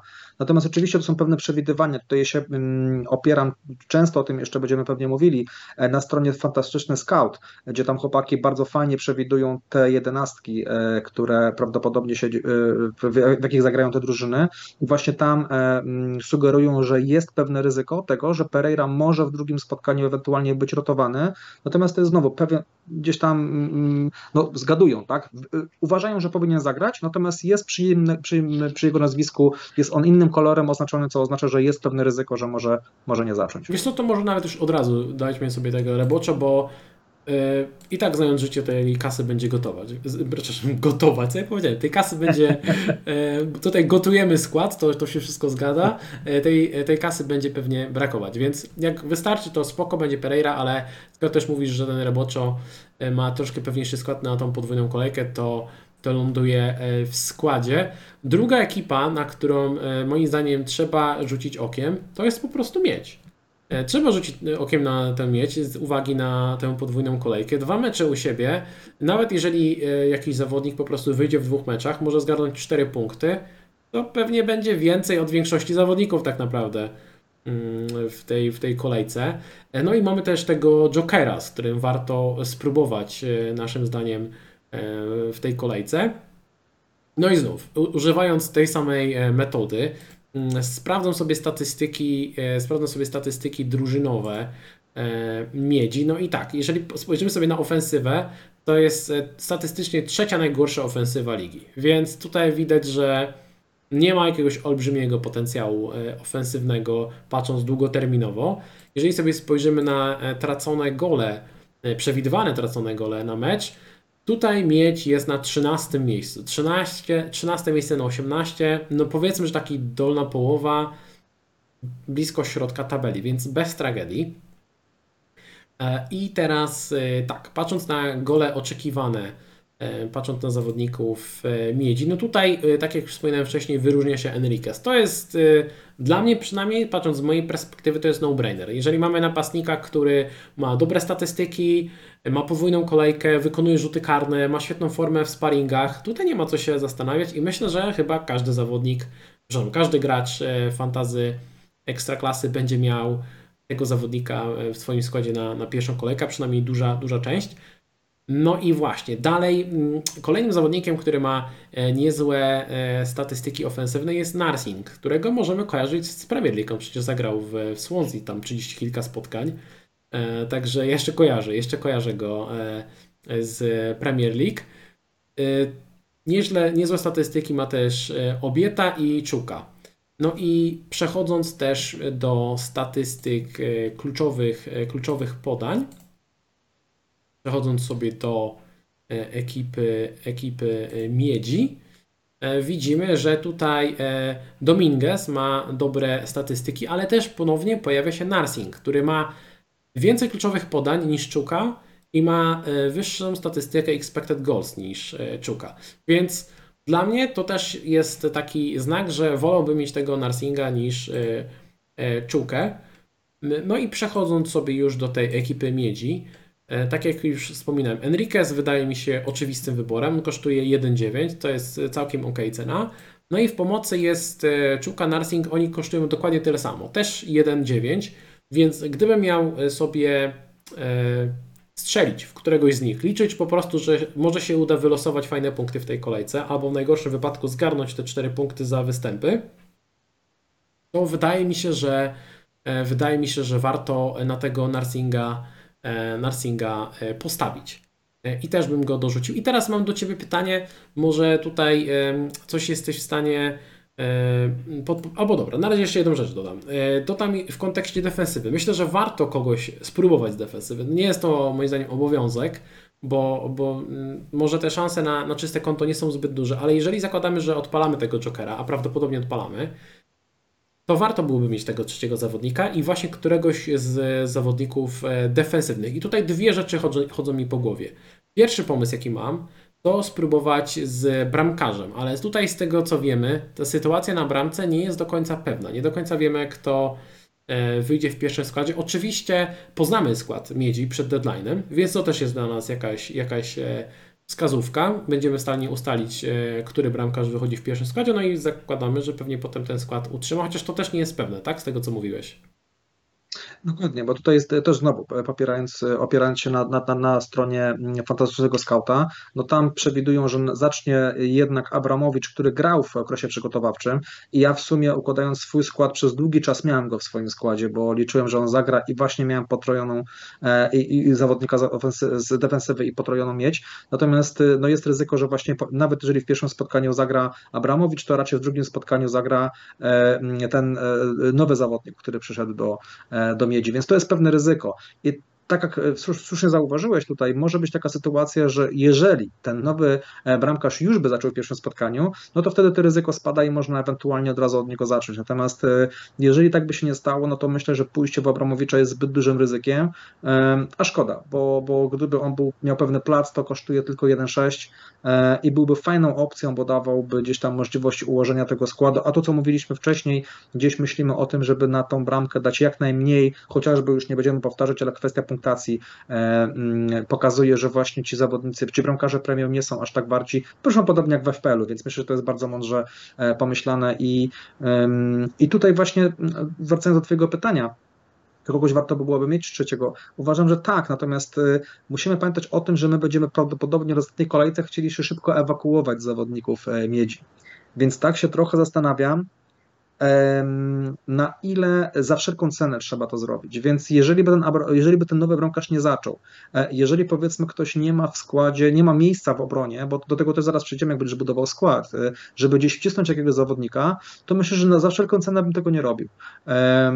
Natomiast to jest jakaś tam fajna możliwość, bo można tutaj wrzucić powiedzmy tego czuka, o którym już wspomniałeś, można podwoić pomoc e, i zawsze to jest dodatkowy bonus grając Jokera, że mamy ten trzeci los na loterię w postaci trzeciego zawodnika, któremu może się wylosować jakaś asysta czy bramka w jednym z tych dwóch spotkań. I to już będą naprawdę fajne punkty, tak? Wystarczy tak naprawdę ta jedna asysta, występ w dwóch meczach i już będzie naprawdę spoko.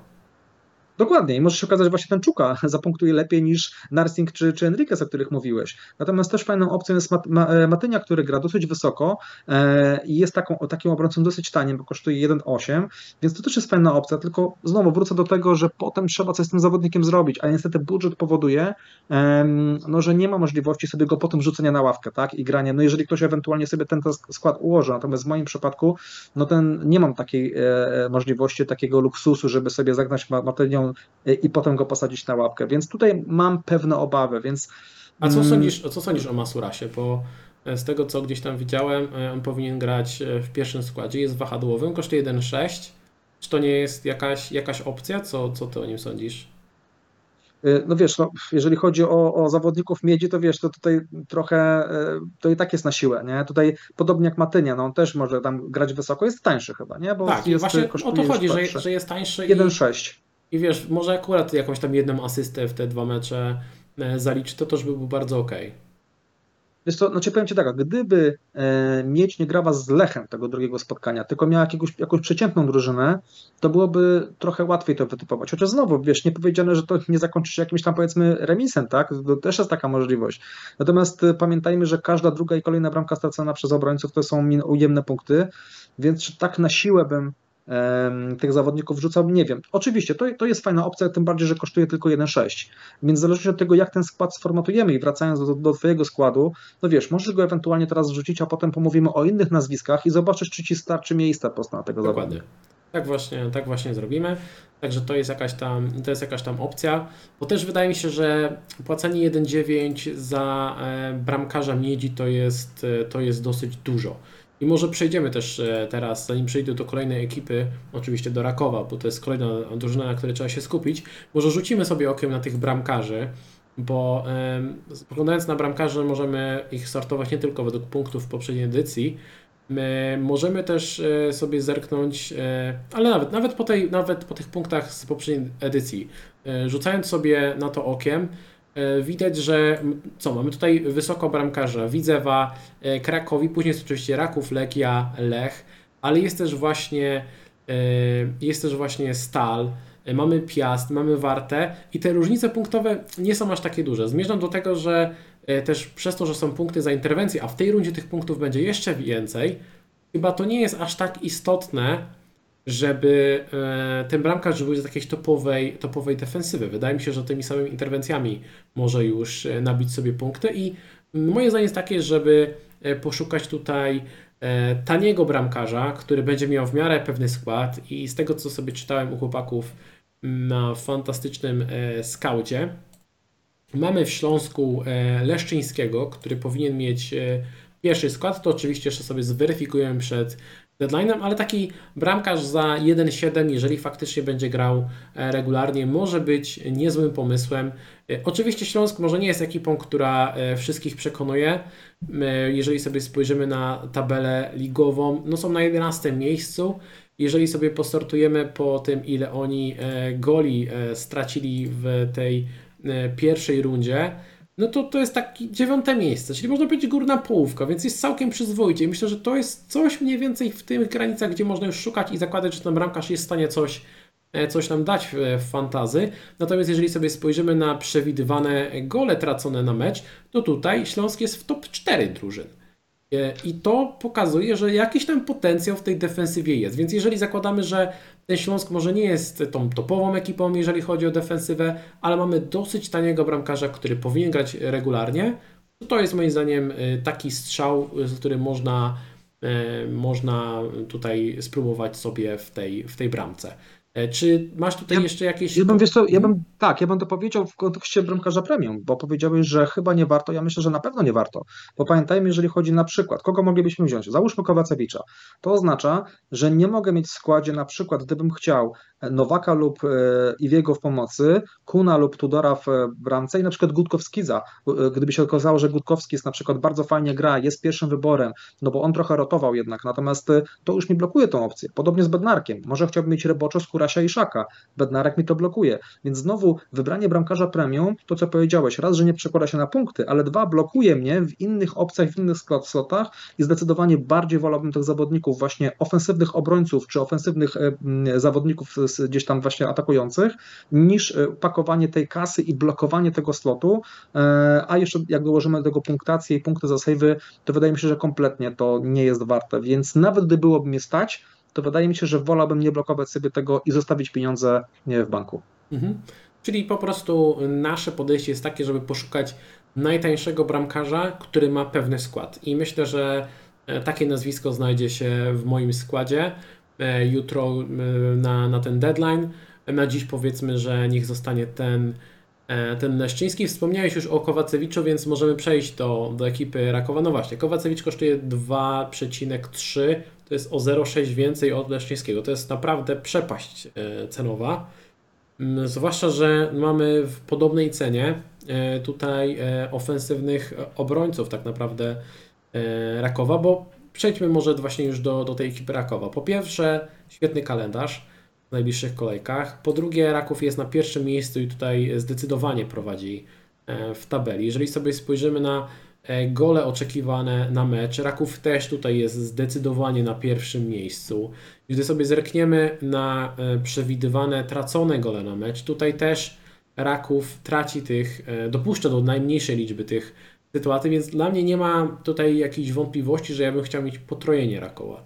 Jeżeli, jeżeli będę miał taką możliwość, jeżeli sobie mm, będę w stanie y, wygospodarować fundusze na trzech zawodników y, Rakowa. I znów przejdziemy sobie do statystyk, y, statystyk ofensywnych. E, I tak jak już wspominałem wcześniej, drugi jest Eevee, tutaj on się, on się wyróżnia, natomiast minimalnie wyższą statystykę goli oczekiwanych ma Gutkowskis. Tylko, że z tego, co, z tego co wiem, z tego co obserwowałem, tam jest ryzyko jakiejś tam rotacji. Jest ryzyko rotacji to raz, a dwa Gutkowskis dla tych, którzy są zaznajomieni z FPL-em, Gutkowskis to jest trochę syndrom E, no nie za z Liverpoolu. Więc zawodnik, który gra w dobrej drużynie, znajduje się w super sytuacjach, Natomiast właśnie z tym wykończeniem jest troszeczkę problem. I, I, pewnie on zdobywa bramki według mnie jest fajną opcją, natomiast y, y, po, połączmy to jeszcze z właśnie z, ryzykiem, rotacji mm, i mamy taką sytuację, że ja bym, ja jednak bym poczekał, jeżeli chodzi o Gutkowskiego, natomiast nie wykluczam, że on na przykład po jednych, dwóch kolejkach znajdzie się w każdym składzie. Więc wydaje mi się, że też chociażby na przykład brak Kowacewicza w składzie e, i ewentualnie osoby, które mają podwojony mm, e, tylko, podwojony raków, mają opcję żeby szybko wskoczyć sobie powiedzmy na Gutkowskisa, więc myślę, że to jest taka fajna opcja właśnie wait and see, zobaczyć, czy na pewno będzie miał pewny, nie, pewny plac, jak to będzie wyglądało, czy będziemy go, go chcieli. Natomiast jest to ryzyko rotacji, ciężko mi powiedzieć, czy on będzie cały czas grał, no bo Papszon lubi rotować właśnie na pozycji e, tego, tego najbardziej wysuniętego napastnikach. Według z tego, co kojarzę, to chyba była pozycja najbardziej rotowana w Rakowie, więc tutaj no jest to ryzyko. Mhm. E, jeżeli chodzi o te właśnie e, statystyki goli, goli oczekiwanych, za Gotkowskisem i za Lopezem jest Piasecki, Nowak i Koczerin. Tutaj właśnie zwracam też uwagę na, na Nowaka, bo jemu też się bacznie, bacznie przyglądam w kontekście wyboru składu. Jeżeli sobie spojrzymy na to, jak wyglądają kluczowe podania w Rakowie, to tutaj właśnie pierwszy jest Iwi i drugi jest Nowak. I to też mi pokazuje, że ten potencjał Nowaka jest duży, bo jeżeli jest wysoko zarówno e, zarówno w statystykach e, oczekiwanych goli, jak i w e, statystykach kluczowych podań. I z tego co rozumiem, on ma w miarę, w miarę pewny skład, tak? To znaczy wiem, że tam u Papszuna nikt nie jest 100% pewny, że wyjdzie w każdym meczu. To jest trochę tak, jakbyśmy rozmawiali o Manchesterze City. Natomiast y, chyba nikt mu tam aż tak bardzo nie zagraża, więc to chyba jest niezły pik do, do składu. Znaczy on jest pierwszym wyborem, natomiast nie zdziwmy się, że będą spotkania, gdzie nie zacznie. Na pewno wejdzie z ławki, natomiast będą spotkania, gdzie nie zacznie. Trochę trzeba z tym się liczyć, natomiast różnica do Iwiego 1-2 miliona to to jest naprawdę kawał budżetu. To, to jest naprawdę bardzo dużo i oczywiście mówiąc o Iwi mówimy o zawodniku klasowym, jednym z dwóch chyba najlepszych zawodników w tej grze. To jak tutaj wspomniałeś o Iszaku, że to jest Haland, tak e, wydaje mi się, że Iwi to jest taki Salah z, najlepszych, e, z najlepszego sezonu powiedzmy. E, więc to jest oczywiście, do, dopłacamy do, do, do bardzo klasowego zawodnika, natomiast pamiętajmy, że Nowak to jest też świetna opcja i tutaj ta różnica w cenie robi swoje, tak? Bierzemy zawodnika, który też może spokojnie dać punkty i pamiętajmy, że Raków jest drużyną, która strzela dużo bramek i to nie jest tak, że kończy mecz, że cztery bramki ma Iwi, tylko te bramki rozkładają się tych zawodników i ofensywnych wahadłowych, i właśnie zawodników typu Nowak, e, i oczywiście też Iwi, który ma, który ma karne. Więc tutaj, tak jak mówisz, ten Nowak wcale nie jest takim złym wyborem, mając na uwadze to, co można z tym budżetem wtedy zrobić. Chciałem jeszcze w kontekście kluczowych podań zwrócić uwagę na dwa nazwiska. E, na trzecim miejscu jest Kun, 18 kluczowych podań. Piąte miejsce Tudor, 16 kluczowych podań. Mówimy tutaj o e, dwóch wahadłowych. I to są też nazwiska, które bardzo mocno bym przymierzał mm, do składu, więc załóżmy czysto teoretycznie, że na ten moment wsadzę do tego składu zarówno Tudora, który kosztuje 2,5 i Kuna, który kosztuje 2,3. E, tak jak, no i oprócz tego dorzucę Nowaka. Dlaczego nie dorzucam e, Iwiego? Trochę już wytłumaczyłeś. No to jest duża różnica w cenie. Wydaje mi się, że trzeba by pójść na bardzo dużo ustępstw, żeby i w jego też mieć e, w składzie. Myślę, że postawię na jednego zawodnika tego premium pod powyżej tych 4 milionów i będzie to Iszak właśnie z uwagi na tę podwójną kolejkę w pierwszej kolejce. Natomiast nic nie stoi na przeszkodzie, żeby na przykład już przed drugą kolejką czy przed trzecią e, zamienić sobie takiego Iszaka i Nowaka na na przykład e, Iwiego i innego napastnika. Więc to, że są te dwa darmowe transfery co kolejkę, myślę, że mnie nie powinno aż tak E, aż tak blokować. Jedyny problem jest taki... Jest to, może tutaj dodajmy jedną, jedną rzecz, to, to co właśnie w FPL-u często mówimy, że jeżeli mamy zawodników premium, to patrzymy, czy damy temu zawodnikowi opaskę I, i jeżeli tutaj dla nas jest Iszak oczywistą opcją na opaskę w pierwszej kolejce i wiemy, nie damy tej opaski, nawet w, kolejnej, w następnej kolejce Iszak też ma super spotkanie, więc tutaj jest trochę e, zastanawia, znaczy pytanie, czy byśmy dali temu wiemy tą, tą opaskę, to jest pierwsza kwestia. E, Wiesz, można odpalić, tak jak wspominałem na początku, można odpalić dwóch kapitanów tak naprawdę w kolejce 19 i dać zarówno e, Iszakowi, jak i Iwiemu, tak? To też jest jakaś opcja, jeżeli Jasne. ktoś zaczyna z dwoma to, to jest kusząca opcja. Powiem Ci, że ja układając skład najpierw nie spojrzałem, że jest podwójna kolejka i miałem Iwiego w, w składzie, nawet kosztem Iszaka.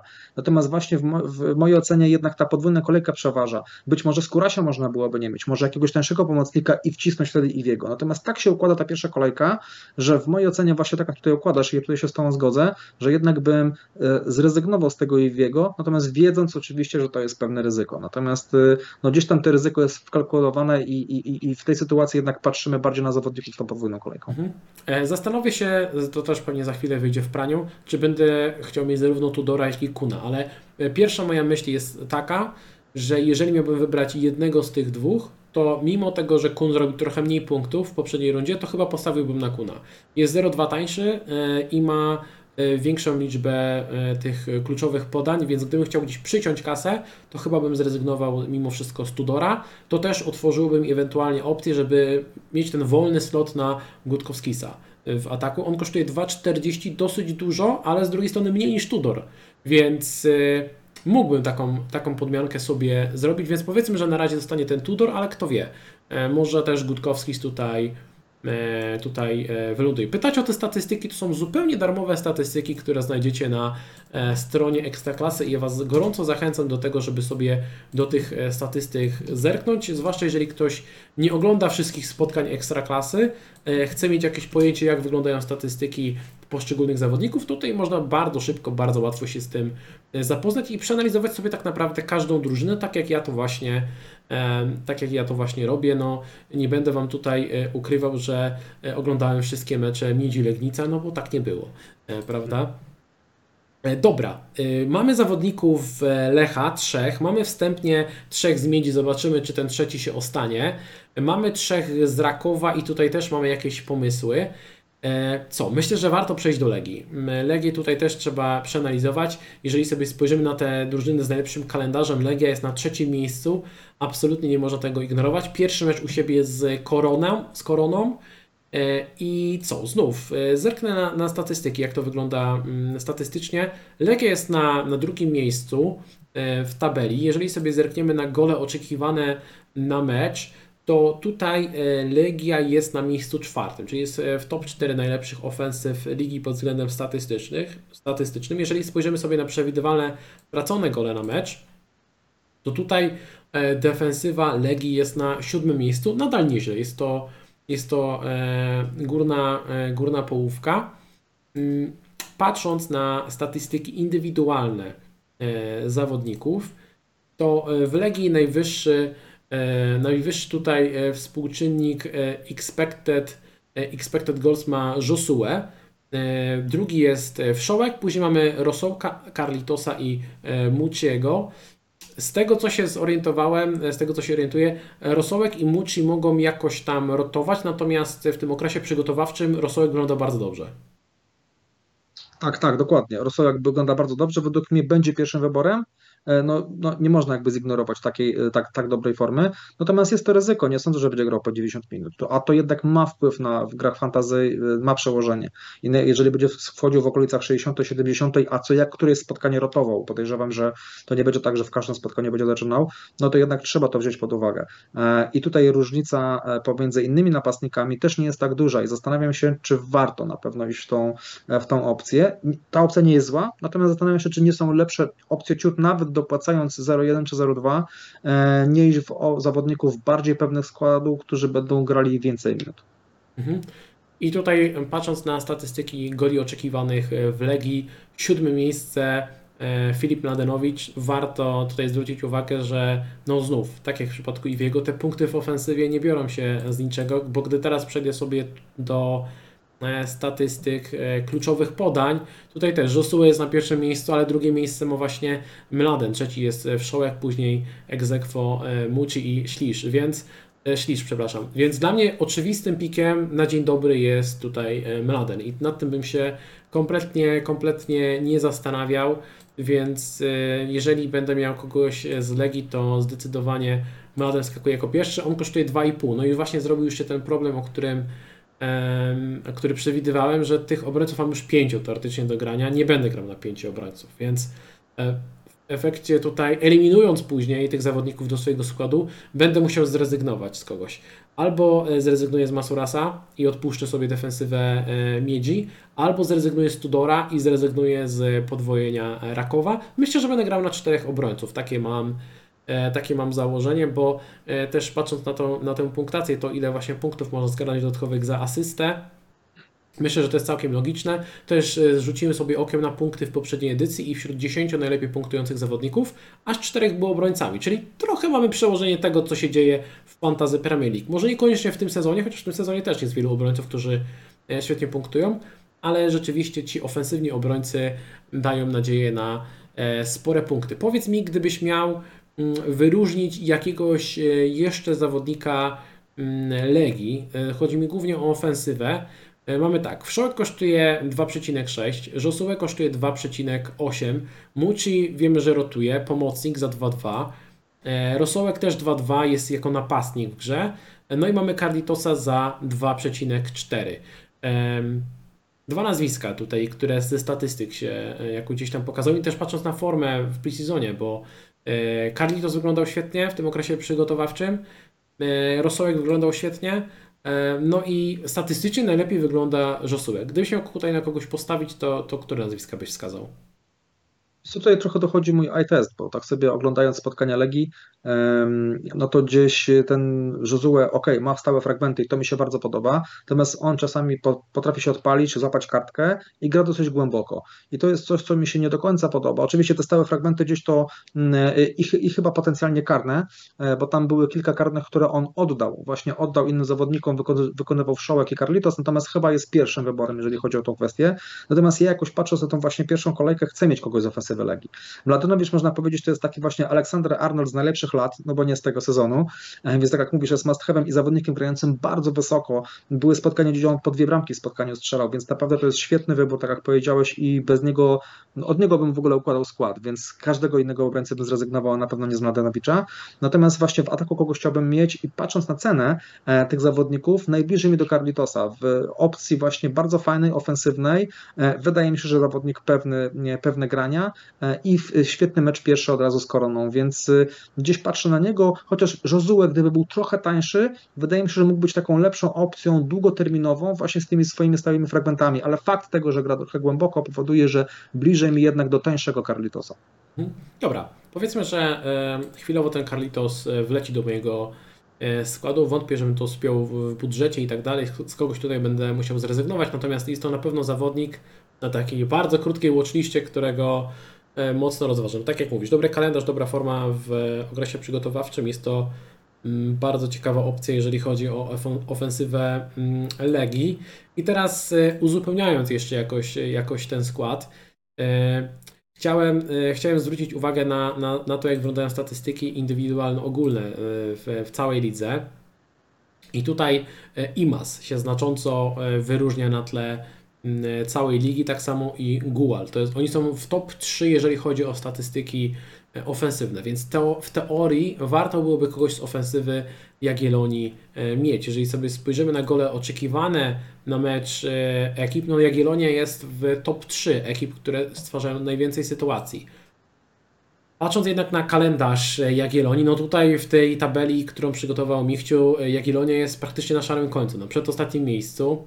I pytanie, czy jest sens rozpoczynać z kimś, Twoim zdaniem, z E, Jagiellonii. Z tego co się orientuję, e, poprawnie jeżeli e, się mylę, ale czy Imas nie ma też przy okazji trzech żółtych kartek i nie grozi mu kiwasz głową, jest tak, grozi mu zagrożenie, za, zawieszenie, przepraszam, jeżeli dostanie kolejną żółtą kartkę, to też jest jakiś minus. Jak ty się zapatrujesz na tę opcję z Jagiellonii? Myślisz, że, może takie generalne pytanie ci zadam, myślisz, że należy aż tak bardzo zwracać uwagę na kalendarz fantazy Ekstraklasie, oglądając naszą ligę, czy jednak to, że E, IMAS tak bardzo wyróżnia się tymi statystykami, sprawia, że tak czy siak powinien być w tym składzie, niezależnie od tego, jaki mamy kalendarz. Wiesz co, i tak i nie. Z jednej strony nie przywiązywałbym się do nich bardzo mocno, natomiast jakiś tam wpływ na pewno ma. No, logiką jest oczywiście, że łatwiej zdobyć punkty ze słabszą drużyną niż z mocniejszą, natomiast e, to na pewno trochę mniejsze ma znaczenie, jeżeli chodzi o polską ligę. Natomiast ja bym do tego dorzucił kwestię ceny, bo i IMAS jest praktycznie jak, jak zawodnik premium. Gual też kosztuje więcej niż pozostali napastnicy, chociażby wspomniany Carlitos czy Gutkowskis. E, I do tego dokładając kalendarz i dokładając to, że mamy podwójną kolejkę i chcemy te sloty gdzieś tam pozajmować i inaczej trochę ten skład ułożyć, e, i wiadomo, że musimy uzupełnić ten skład zawodnikami trochę tańszymi, e, na przykład tak jak właśnie Narsing, czy inni zawodnicy, którzy kosztują mniej, trochę nie ma jak tych zawodników zmieścić. I jestem prawie przekonany, że jeden z tych dwóch, a jednak wydaje mi się, że bliżej mi było do Imaza, bo bardzo lubię tego zawodnika, wydaje mi się, że będzie w naszym składzie prędzej czy później. Natomiast niekoniecznie od pierwszej kolejki. I pamiętajmy, mamy transfery i to dwa kolejkę, więc spokojnie, tak, jeżeli oni w pierwszej kolejce fajnie się, fajnie się zaprezentują, fajnie się odpalą, to wydaje mi się, że nie patrzyłbym aż tak bardzo na kalendarz, tak, i tutaj ewentualnie by wtedy można poszukać miejsca, na przykład podmieniając Kurasia na, na Imaza, jeżeli za chwilkę zaczną się Lechowi Puchary, powiedzmy, Skóraś może rotować, tak, Czy Albo po prostu, zawodnicy... jeżeli złapie zawieszenie na następny mecz, yy, przykładowo w drugim meczu podwójnej kolejki dostanie żółtą kartkę, wtedy z tego co rozumiem jest zawieszony na następną kolejkę, wtedy można takiej podmianki poszukać. Dokładnie, więc tutaj to jest bardzo fajny wybór, tylko trochę właśnie chociażby z powodów, o których powiedziałeś, no mamy innych zawodników trochę ważniejszych e, w tych cenach oczywiście, tak, bo gdyby IMES kosztował mniej, to pewnie gdzieś byśmy szukali do niego miejsca, natomiast e, e, chociażby właśnie tak jak mówię, trochę mieszanka kalendarza, tych podwójnych kolejek i tego, że mamy inne priorytety i trochę ceny tych zawodników powoduje, że tu bym za bardzo nie widział dla miejsca dla zawodników Jagiellonii na ten moment. Okej, okay, dobra. Nadal brakuje mi tutaj przede wszystkim kogoś e, do pomocy. Mm, I tak jak mówisz, szukałbym kogoś e, taniego i mam dwa pomysły. Pierwszy pomysł to może jednak e, spróbuję z tym czuką z miedzi zamiast, zamiast obrońcy. To jest opcja, którą mógłbym rozważyć. No wiem, że potrojenie ataku miedzi na podwójną kolejkę to brzmi trochę zabawnie. Oni mogą tak naprawdę nikogo niko, nie strzelić żadnej bramki, tak? I też to pewnie nie byłoby jakieś e, super zdziwienie, ale nadal jeżeli wyjdą w obu spotkaniach, każdy zrobi po 4 punkty, jeden z nich na Jokerze zrobi punkty podwójne, e, czyli tak e, szybko licząc 16 punktów z trzech zawodników, tragedii by nie było, prawda? Mm, ale też e, patrząc sobie po pomocnikach i, i sortując sobie e, po zawodnikach, którzy są najbardziej, najbardziej popularni aktualnie, E, no tutaj e, bardzo wysoko oprócz e, Skurasia i Iwiego, o którym wspominaliśmy, jest Pawłowski, który kosztuje 2,2. Jest to cena niższa, tak jak wspominałeś.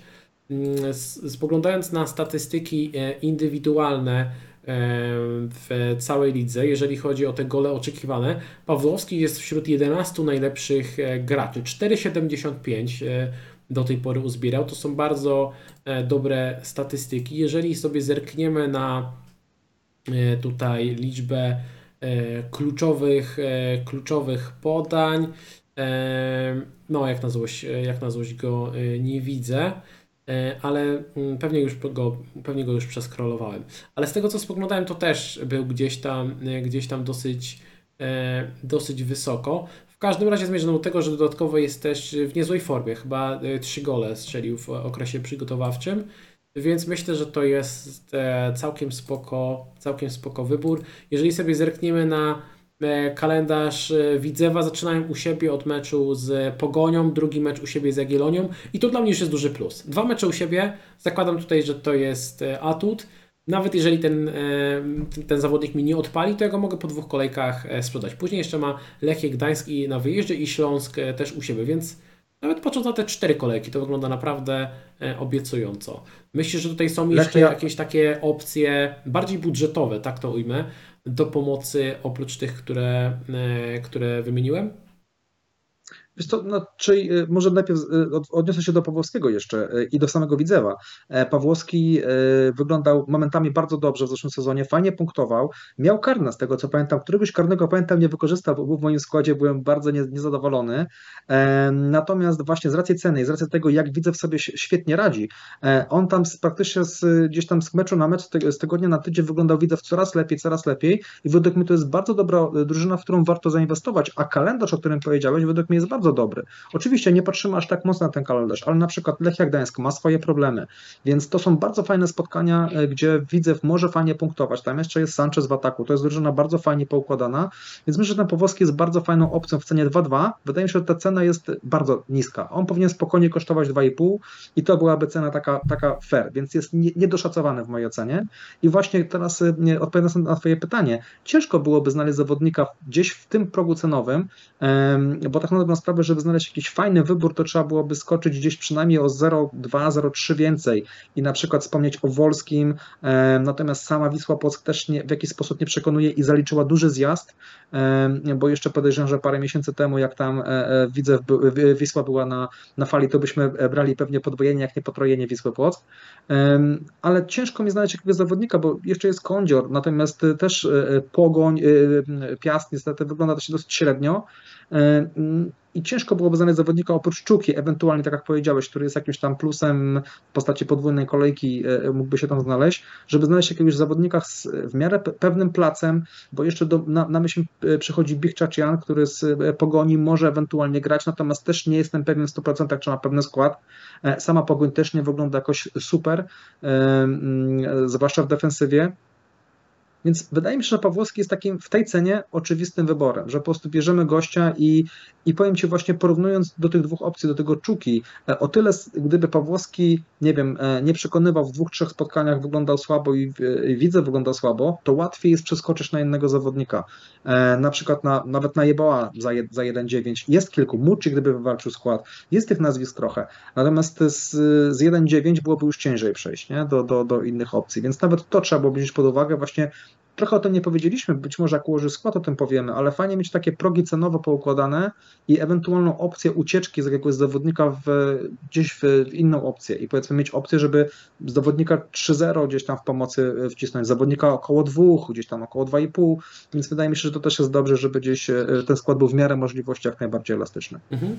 Dobra, czyli mniej więcej mamy tutaj co, pięciu obrońców, czterech pomocników, trzech napastników, pewnie spośród tych tych zawodników będę, mm, będę wybierał z, swój skład. Teraz tak, jeżeli zerkniemy na mój budżet, to już przekroczyłem go o milion, a jeszcze potrzebuję dwóch rezerwowych, więc tak totalnie na szybkości, patrząc na najpopularniejsze nazwiska, wrzucę najtańszego bramkarza Abramowicza za 0,7. Możliwe, że go wymienię na kogoś innego.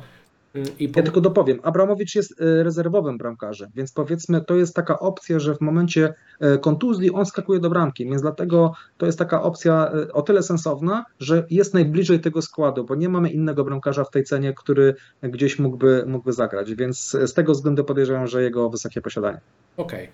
tutaj jest jaka, jakaś tam szansa, że do tego składu e, wskoczy, szukając e, wśród e, Wśród pomocników e, najczęściej wybieranym za 0,7 jest e, e, Kolanko. Tutaj też zweryfikuję swoją drogą na stronie Fantastyczny Scout. Znajdziecie tych zawodników budżetowych, którzy mają szansę na, e, na grę. Ja to też oczywiście jeszcze zweryfikuję sobie przed pierwszą kolejką. Do czego zmierzam? Zmierzam do tego, że brakuje mi 2,5 miliona prawie, 2,4 miliony, żeby ten skład dopiąć i to jest, to jest bardzo poważny, bardzo poważny problem. Będę musiał się zastanowić tutaj, E, co zrobić. Tak jakbyś w FPL-u przekroczył y, budżet o 10 milionów. No mniej więcej i jakby to jest spory, rzeczywiście spory, e, spory problem. Jeżeli chodzi o zawodników tutaj e, budżetowych, to możemy sobie mm, pomyśleć na przykład na tym, żeby zagrać kłódką, tak? Z Zagłębia, z tego co gdzieś tam się orientowałem, on ma on ma tutaj w miarę w miarę pewny skład. Chyba grał po prostu we, we, wszystkich, we wszystkich sparingach, e, a on z tego co widzę kosztuje e, milion. Więc to też jest jakaś, e, jakaś opcja. Dodatkowo jest młodzieżowcem, to też jest jakiś atut, ale nawet gdybym zamienił tutaj tego Tudora, którego wspominałem, że mógłbym z niego zrezygnować i bym go sobie zamienił na, na kłódkę, no to nadal brakuje mi 0,9, więc no da się, da się to posklejać. Musiałbym tutaj E, z Masurasa zejść na po prostu bramkarza, e, przepraszam, obrońcę za, mm, za 0,7, tak? Na przykład e, Pleśnierowicza z Warty i w sumie dojdziemy do e, takiego składu, który teoretycznie wydaje się, mm, może nie powiem, że oczywisty, ale taki dosyć przemyślany i, i, i całkiem, e, całkiem sensowny. No tu o, o Pleśniarowiczu też powiedzmy, że to jest zawodnik, który też na pewno będzie łapał minuty w zeszłym sezonie, sezonie. W pierwszej rundzie można powiedzieć, ale to już po, poprzedni sezon, jeżeli chodzi o grę. W tej, tej rundzie e, poprzedniej grał, łapał minuty, nawet zaczynał mecze w pierwszym składzie, więc wydaje mi się, że to jest zawodnik najbliżej grania i takie mamy jasne, twarde dowody na to, że on jest bardzo blisko składu. Więc wydaje mi się, że w tej cenie jest najlepszy, ale faktycznie to, co powiedziałeś, no z kogoś trzeba zrezygnować, tak? Tutaj nie ma opcji, e, żeby, żeby taki skład ułożyć e, wymarzony i gdzieś trzeba przycinać po prostu, więc to mm. od czego e, mówiłeś, zaczynałeś na początku. Jeszcze rozważyłbym taką opcję, żeby na przykład zrezygnować z Carlitosa, zagrać na 4-4-2, żeby mieć tych wyjściowych e, czterech.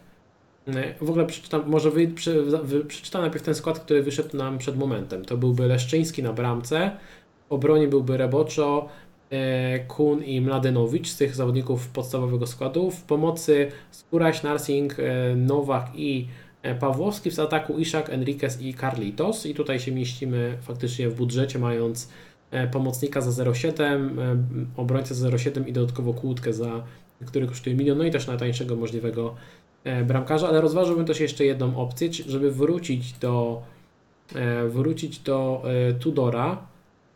Jeżeli wrócę tutaj do Tudora w obronie i w ataku przejdę na E, najtańszego możliwego napastnika e, za 0,7, tutaj jest e, Sławiński.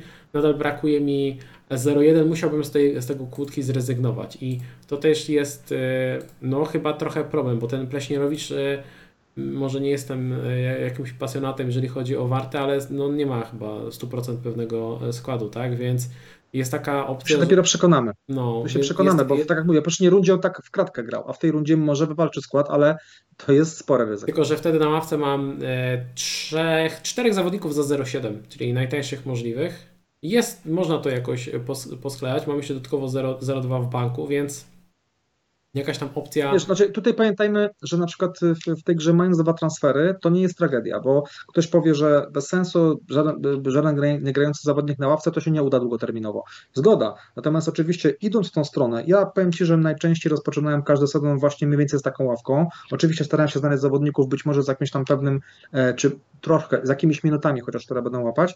Natomiast potem wiedziałem o tym, że będę musiał jeden, dwa transfery w, w najbliższych kolejkach zrobić i wskoczyć na tych zawodników e, żeby mieć przynajmniej jednego czy dwóch grających zawodników na ławce. Natomiast właśnie e, to jest taka fajna taktyka, poczekać, dać czas, jedną, dwie kolejki, poobserwować, jak, jak e, no, no, no, nowe drużyny, no, nowi trenerzy, albo nawet w tej przerwie zimowej inny pomysł na nagranie i nagle się okaże, że wypłyną nam takie nazwiska po 0,7, których nawet teraz nie, nie rozważamy, czy w cenie 0,8, czy nawet właśnie do miliona i sobie wtedy na nich skoczymy. Nie musimy od razu tych zawodników brać, więc ja myślę, że taka taktyka nie jest najgorsza, tak jak mówię, biorąc pod uwagę dwa transfery i dziką kartę. Więc ja zwykle na dzikiej karcie już sobie, jak byłem w miarę pewny tego, że mam tych najtańszych zawodników, to brałem dziką kartę nawet z myślą o tym, że można wtedy grać powiedzmy gdzieś tam tego, e, tę ławka punktuje, więc y, to nie jest też największa tragedia, że masz właśnie czterech e, zawodników po 0,7. Natomiast mhm. może być problemem, bo wiadomo, że zawsze może się okazać tak, że w pierwszej kolejce jeden czy drugi zawodnik nie zagra.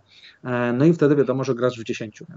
No upartego tutaj nawet starczyłoby mi na bramkarza Miedzi, czyli na tego Capino, gdyby on wyszedł w pierwszym składzie w pierwszym meczu. Mam te 0,2, mógłbym tego Leszczyńskiego na tego E, Capino e, podmienić. Nie do końca jest e, pewny, no ale powiedzmy, że taka opcja jest. Gdybym go zobaczył w pierwszym składzie, to mógłbym po prostu to rozważyć. Pytanie, czy jest sens tutaj dopłacać do bramkarza, bramkarza miedzi. Dobra, wiesz co, na razie sobie kliknę zakończ wybór i zostawię ten skład tak jak, tak jak wygląda.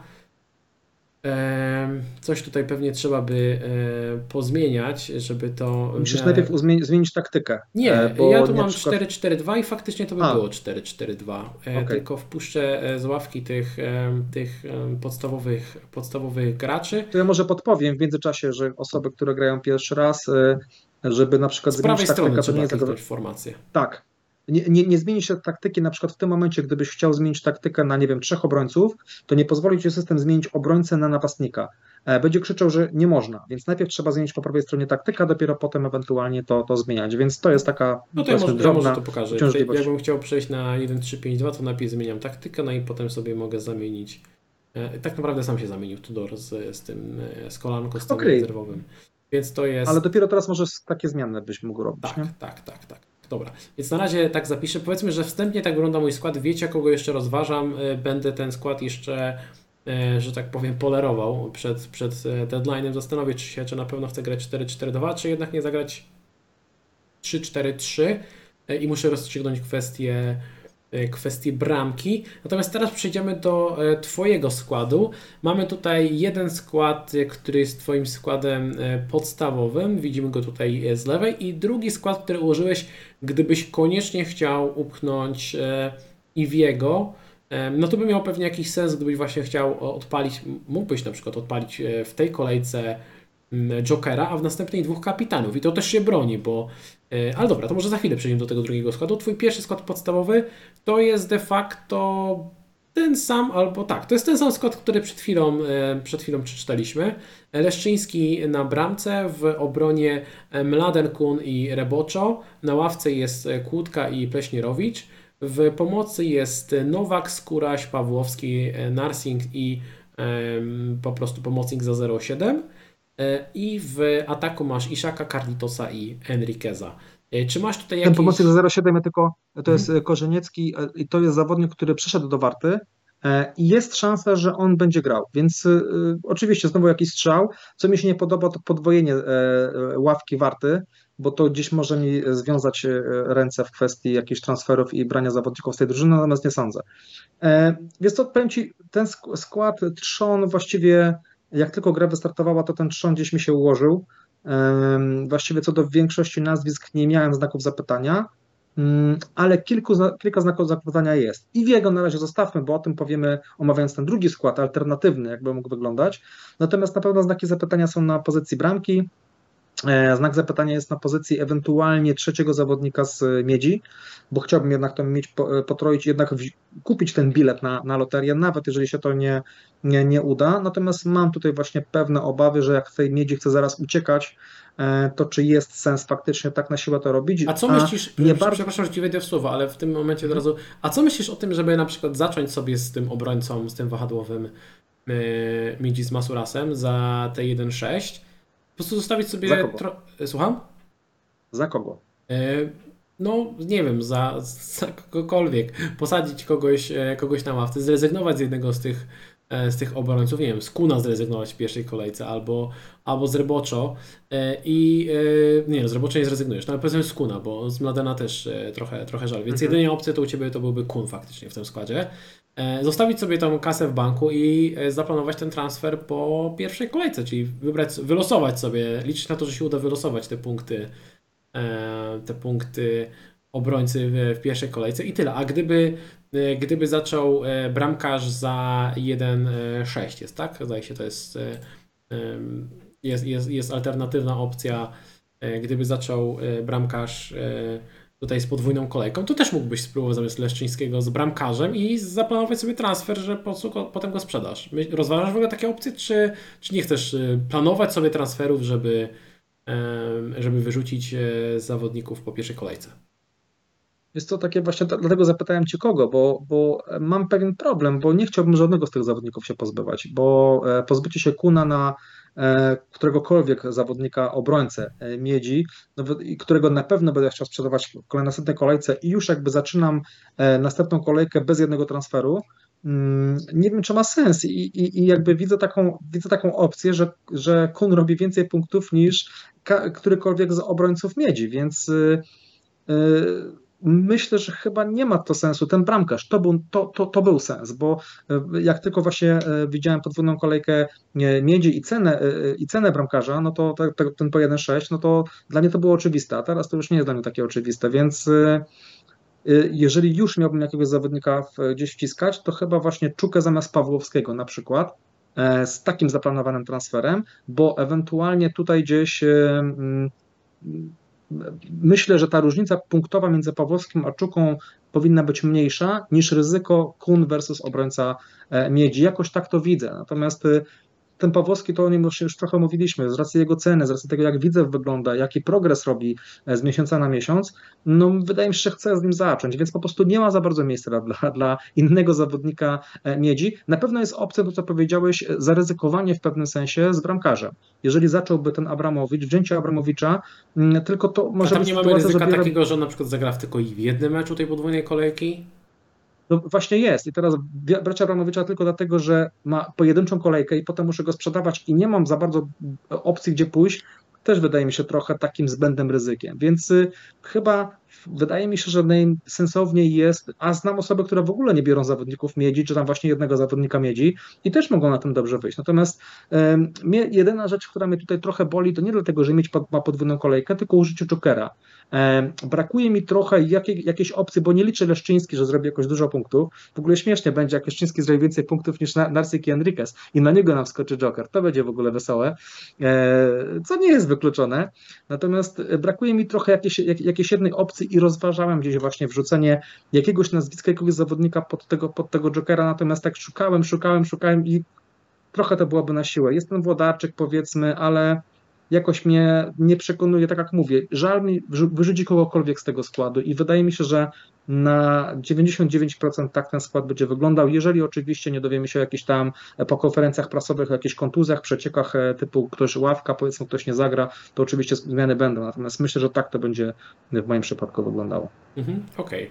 Okay. I teraz ten alternatywny skład, w którym jest Iwi, tutaj trzeba było e, przyciąć na niektórych, e, na niektórych wyborach i tak, na ławce mamy Betnarka i tutaj myślę, że tutaj bym szczerze mówiąc poszukał e, przycięcia jeszcze dodatkowo kasy. Jest tutaj taka, taka opcja, żeby zejść na kogoś e, tańszego i mamy e, Abramowicza jako opcję rezerwową za 0,7. Obrotny jest Mladen, Kun i Kłódka, który kosztuje milion i teoretycznie może być naszym starterem, jeżeli będzie faktycznie grał jeżeli faktycznie będzie grał co kolejkę i mamy dwóch obrońców za 0,7 na ławce. E, w pomocy jest właśnie wspomniany Eevee, oprócz tego Skóra, Szczuka i Narsing, czyli idziemy typowo pod najbliższą podwójną kolejkę. No i w ataku jest Ishak, Carlitos i Enriquez. E, myślę, że tutaj można by było jeszcze przyciąć kasę i zrezygnować z Bednarka, pójść nawet w tego Leszczyńskiego, uwolnić dodatkowe e, gdzieś tam pół miliona. Jeżeli ktoś nie chce, to może zrezygnować z Czuki i wtedy w to miejsce wziąć sobie Pawłowskiego i ten skład będzie się bronił. No minus jest taki, że będziemy grać tym e, jednym tanim obrońcą. Ewentualnie można by zrezygnować z Carlitosa i e, tutaj poszukać gdzieś, e, przyciąć trochę kasy, przyciąć na Bednarku, przyciąć na Carlitosie i już może znajdzie się jakiś lepszy obrońca w miejsce, w miejsce kłódki, więc nie jest to zły skład generalnie, patrząc na to, że tak naprawdę przycinamy jednego obrońcę w dużej mierze, żeby mieć tego, tego Iwiego. Mm, myślę, że to się broni, jeżeli ktoś planuje użyć e, dwa chipy jeden po drugim, bo patrząc na kalendarz możemy użyć w pierwszej kolejce e, Jokera i liczyć na to, że e, któryś z zawodników Lecha lub Miedzi da fajne punkty, a w tym składzie mamy trzech zawodników Lecha i mamy trzech zawodników miedzi, wszyscy trzej ofensywni, więc jeżeli którykolwiek z nich da jakiekolwiek punkty z przodu, to jest szansa, że, że to uda się fajne punkty zrobić. A później można odpalić dwóch kapitanów, gdzie Lech, czyli Iszak gra u siebie z Miedzią, a Raków gra w następnej kolejce u siebie z Piastem. Więc mielibyśmy tych dwóch zawodników premium, jeden i drugi gra mecz u siebie i to jest jakaś szansa na dodatkowe punkty i, i też pewnie niezły, niezły start. To też się moim zdaniem e, broni. Rozumiem, że Tobie dużo bliżej jest do tego składu e, z jednym zawodnikiem premium.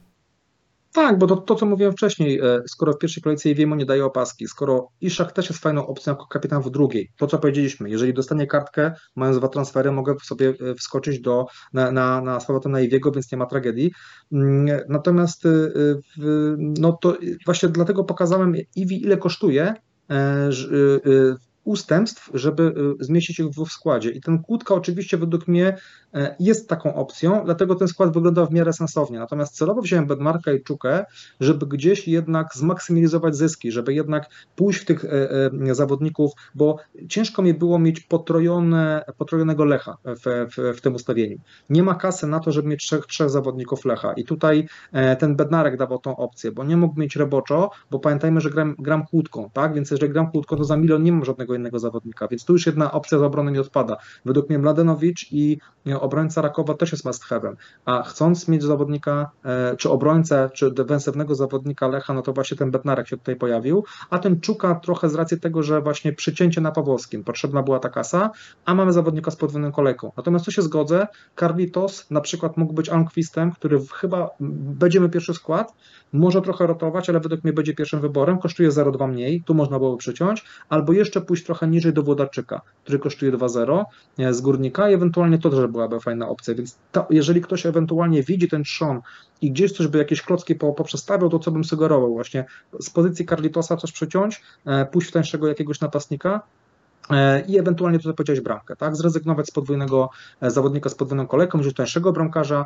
i ewentualnie z tą kasą wtedy pomyśleć, czy z tego kłódki nie zrobić jakiegoś obrońcę, tylko jak patrzyłem obrońcę do ceny 1,8, to tam jest wielka bieda. Tam e, ciężko kogokolwiek sensownego znaleźć. E, za 1,7 jest Malocza z Lechi, która ma swoje problemy, która będzie traciła bramki i traci bramki. Nawet jeżeli będzie spotkania wygrywała, to według mnie ciężko będzie o czyste konta, więc nie wiem, czy jest sens brania Malocza i dopłacać chyba wolałbym dalej grać kłódką e, na ten moment.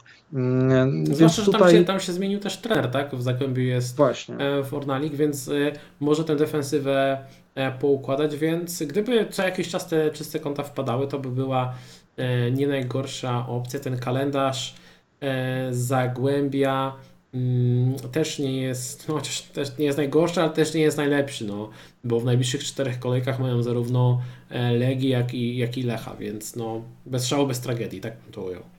Natomiast wiesz, masz kłódkę, który kosztuje milion, więc nie oczekujesz od niego co kolejkę czystego konta. Jeżeli będą wpadały dwa konta i co 3-4 kolejki czyste konto, yy, dwa punkty za występ, a co 2-3 kolejki czyste konto, to to jest bomba. To, to, to, to, to jest super, więc myślę, że takie ryzyko gdzieś e, jest e, gdzieś tam wkalkulowane i, i, i można takie ryzyko podjąć i to ma jakiś tam sens. Natomiast jeżeli o samą pozycję kłódkę mówimy, myślę, że warto go mieć nawet na ławce, jeżeli jest taka możliwość, bo to jest zawodnik, który jeżeli będzie grał, to jego cena prawdopodobnie będzie rosła, i to będzie zawodnik, który znacznie nam ułatwi zagranie w pewnym momencie bench boosta. Więc na pewno na bench będziemy mieli takich zawodników gdzieś budżetowych i dlatego chociażby właśnie bym poczekał z, z graniem e, tego ławka, ławka punktuje, póki nie ustalimy tych dwóch, trzech nazwisk zawodników tanich, e, którzy będą grali. Więc poczekajmy, dajmy kłódce szansę, bo on też w zeszłej rundzie miał być pierwszym zawodnikiem, nie był, więc poczekajmy, zobaczmy, czy faktycznie będzie grał. Więc to jest pewne ryzyko na pewno e, stawiając na niego w każdym spotkaniu. Mm, no ale tak jak mówię, nawet dwa punkty, czy średnio trzy punkty w następnych, nie wiem, pięciu, sześciu spotkaniach według mnie to jest e, uczciwa, e, uczciwa, uczciwy zwrot i to bym wziął właśnie dzięki temu mając Ibiego e, w składzie razem z Iszakiem. Okej. Okay. Słuchajcie, te składy będziemy jeszcze sobie dopinać na podstawie prognozowanych składów, które pojawią się w piątek na stronie Fantastyczny Scout. No to też na pewno rzucimy okiem. Czy coś jeszcze chcemy dodać w kontekście tych składów? Bo wydaje mi się, że chyba wyczerpaliśmy temat. Wiesz ja bym tylko wspomniał o takich nazwiskach, o których może nie powiedzieliśmy z racji tego, że właśnie te podwójne kolejki, czy właśnie te staty, o których mówiłeś, powodowały, że już kolejnych nazwisk nie rozważyliśmy. Natomiast na pewno w obronie Janża jest fajną opcją, który jest też ofensywnym zawodnikiem, kosztuje 2-2, więc fajna cena, gdzieś można ewentualnie przyciąć, jeżeli ktoś w porównaniu do chociażby 2,5 Pereiry czy 2,5 Tudora, więc to jest ewentualnie taka opcja, która nie jest najgorsza. To tak, tak szybko z głowy, jeżeli chodzi o obrońców, być może jakiś inny obrońca e, Legii Warszawa, jeżeli ktoś patrzy typowo pod czyste konta i pod punkty za zwycięstwo. W pomocy już o kilku nazwiskach wspomnieliśmy, więc wydaje mi się, że tam raczej o takich ważniejszych powiedzieliśmy. Jest jeszcze Podolski, natomiast z jego występami też różnie to wygląda. On raz gra, raz nie gra. E, ciężko wytypować tam też kwestie wieku, wiadomo, że, że mm, do, dodatkowo dochodzą. I, z, i w ataku też o, o kilku nazwiskach powiedzieliśmy. Ja tutaj bym na pewno rozważył e, i nawet gdzieś przymierzałem do składu, czy do Gutkowskisa, czy, e, czy Alquista. Myślę, że to są fajne opcje, e, fajne, zwłaszcza pozwalające gdzieś tam użyć kasy w, w, na, innych, na innych pozycjach. Więc myślę, że wokół tych nazwisk mniej więcej, o których powiedzieliśmy, bym się poruszał. Te inne opcje to byłyby albo mega budżetowe, takie nie, na siłę, E, albo takie po prostu będące różnice jakoś inne nazwiska nie przekonuje mnie z racji tego, że albo są słabe stacje, albo te drużyny e, no, nie są w najlepszej formie i poczekałbym po prostu z zakupem, nie że wykluczam ich zupełnie, ale na ten moment i poczekałbym z zakupem. Dobra. E, słuchajcie, mamy jeszcze do rozstrzygnięcia konkurs, który był na naszym, na moim profilu twitterowym.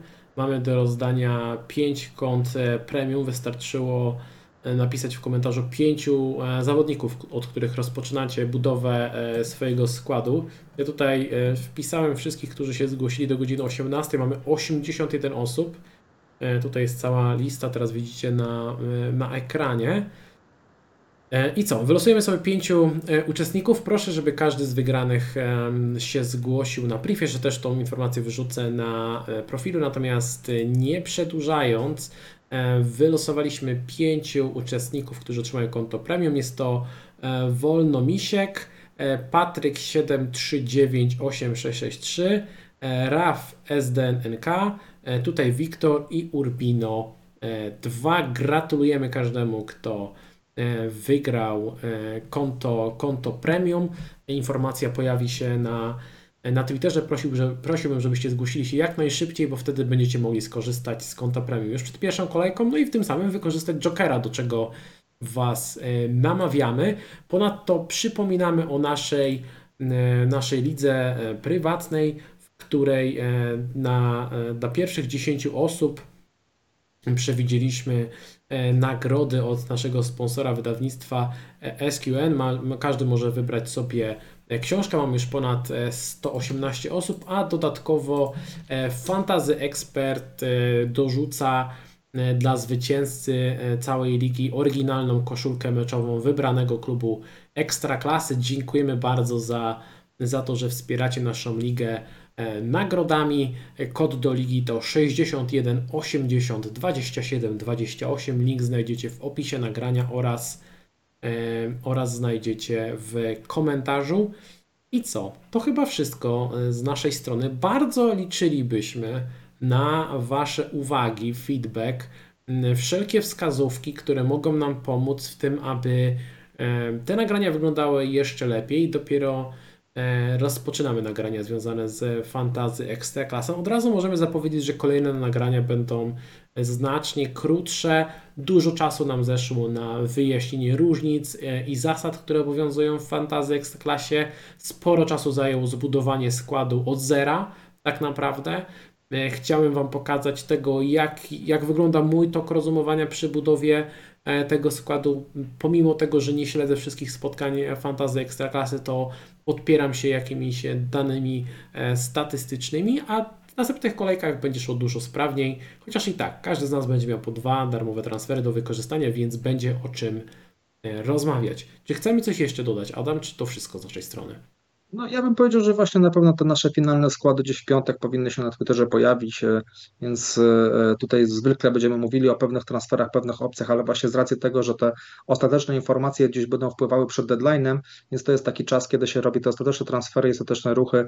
E, natomiast myślę, że ten skład będzie, tak jak tutaj zaprezentowany, ten, te dwa składy, które pokazywałeś w moim przypadku, ten bez Iwiego raczej to będzie ten skład, który będzie moim składem.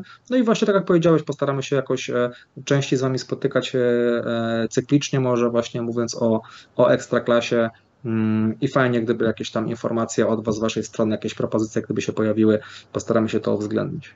Dobra. Jeżeli Wam się podobało, kliknijcie proszę łapkę w górę, zostawcie komentarz, to zawsze podbija e, algorytmy YouTube'owe. Chcielibyśmy dotrzeć do jak najszerszego grona e, pasjonatów naszej ligi i graczy fantazy ekstraklasy. Za Waszą uwagę bardzo Wam dziękujemy i słyszymy się, miejmy nadzieję, przed następną kolejką. Trzymajcie się i powodzenia. Cześć! Cześć.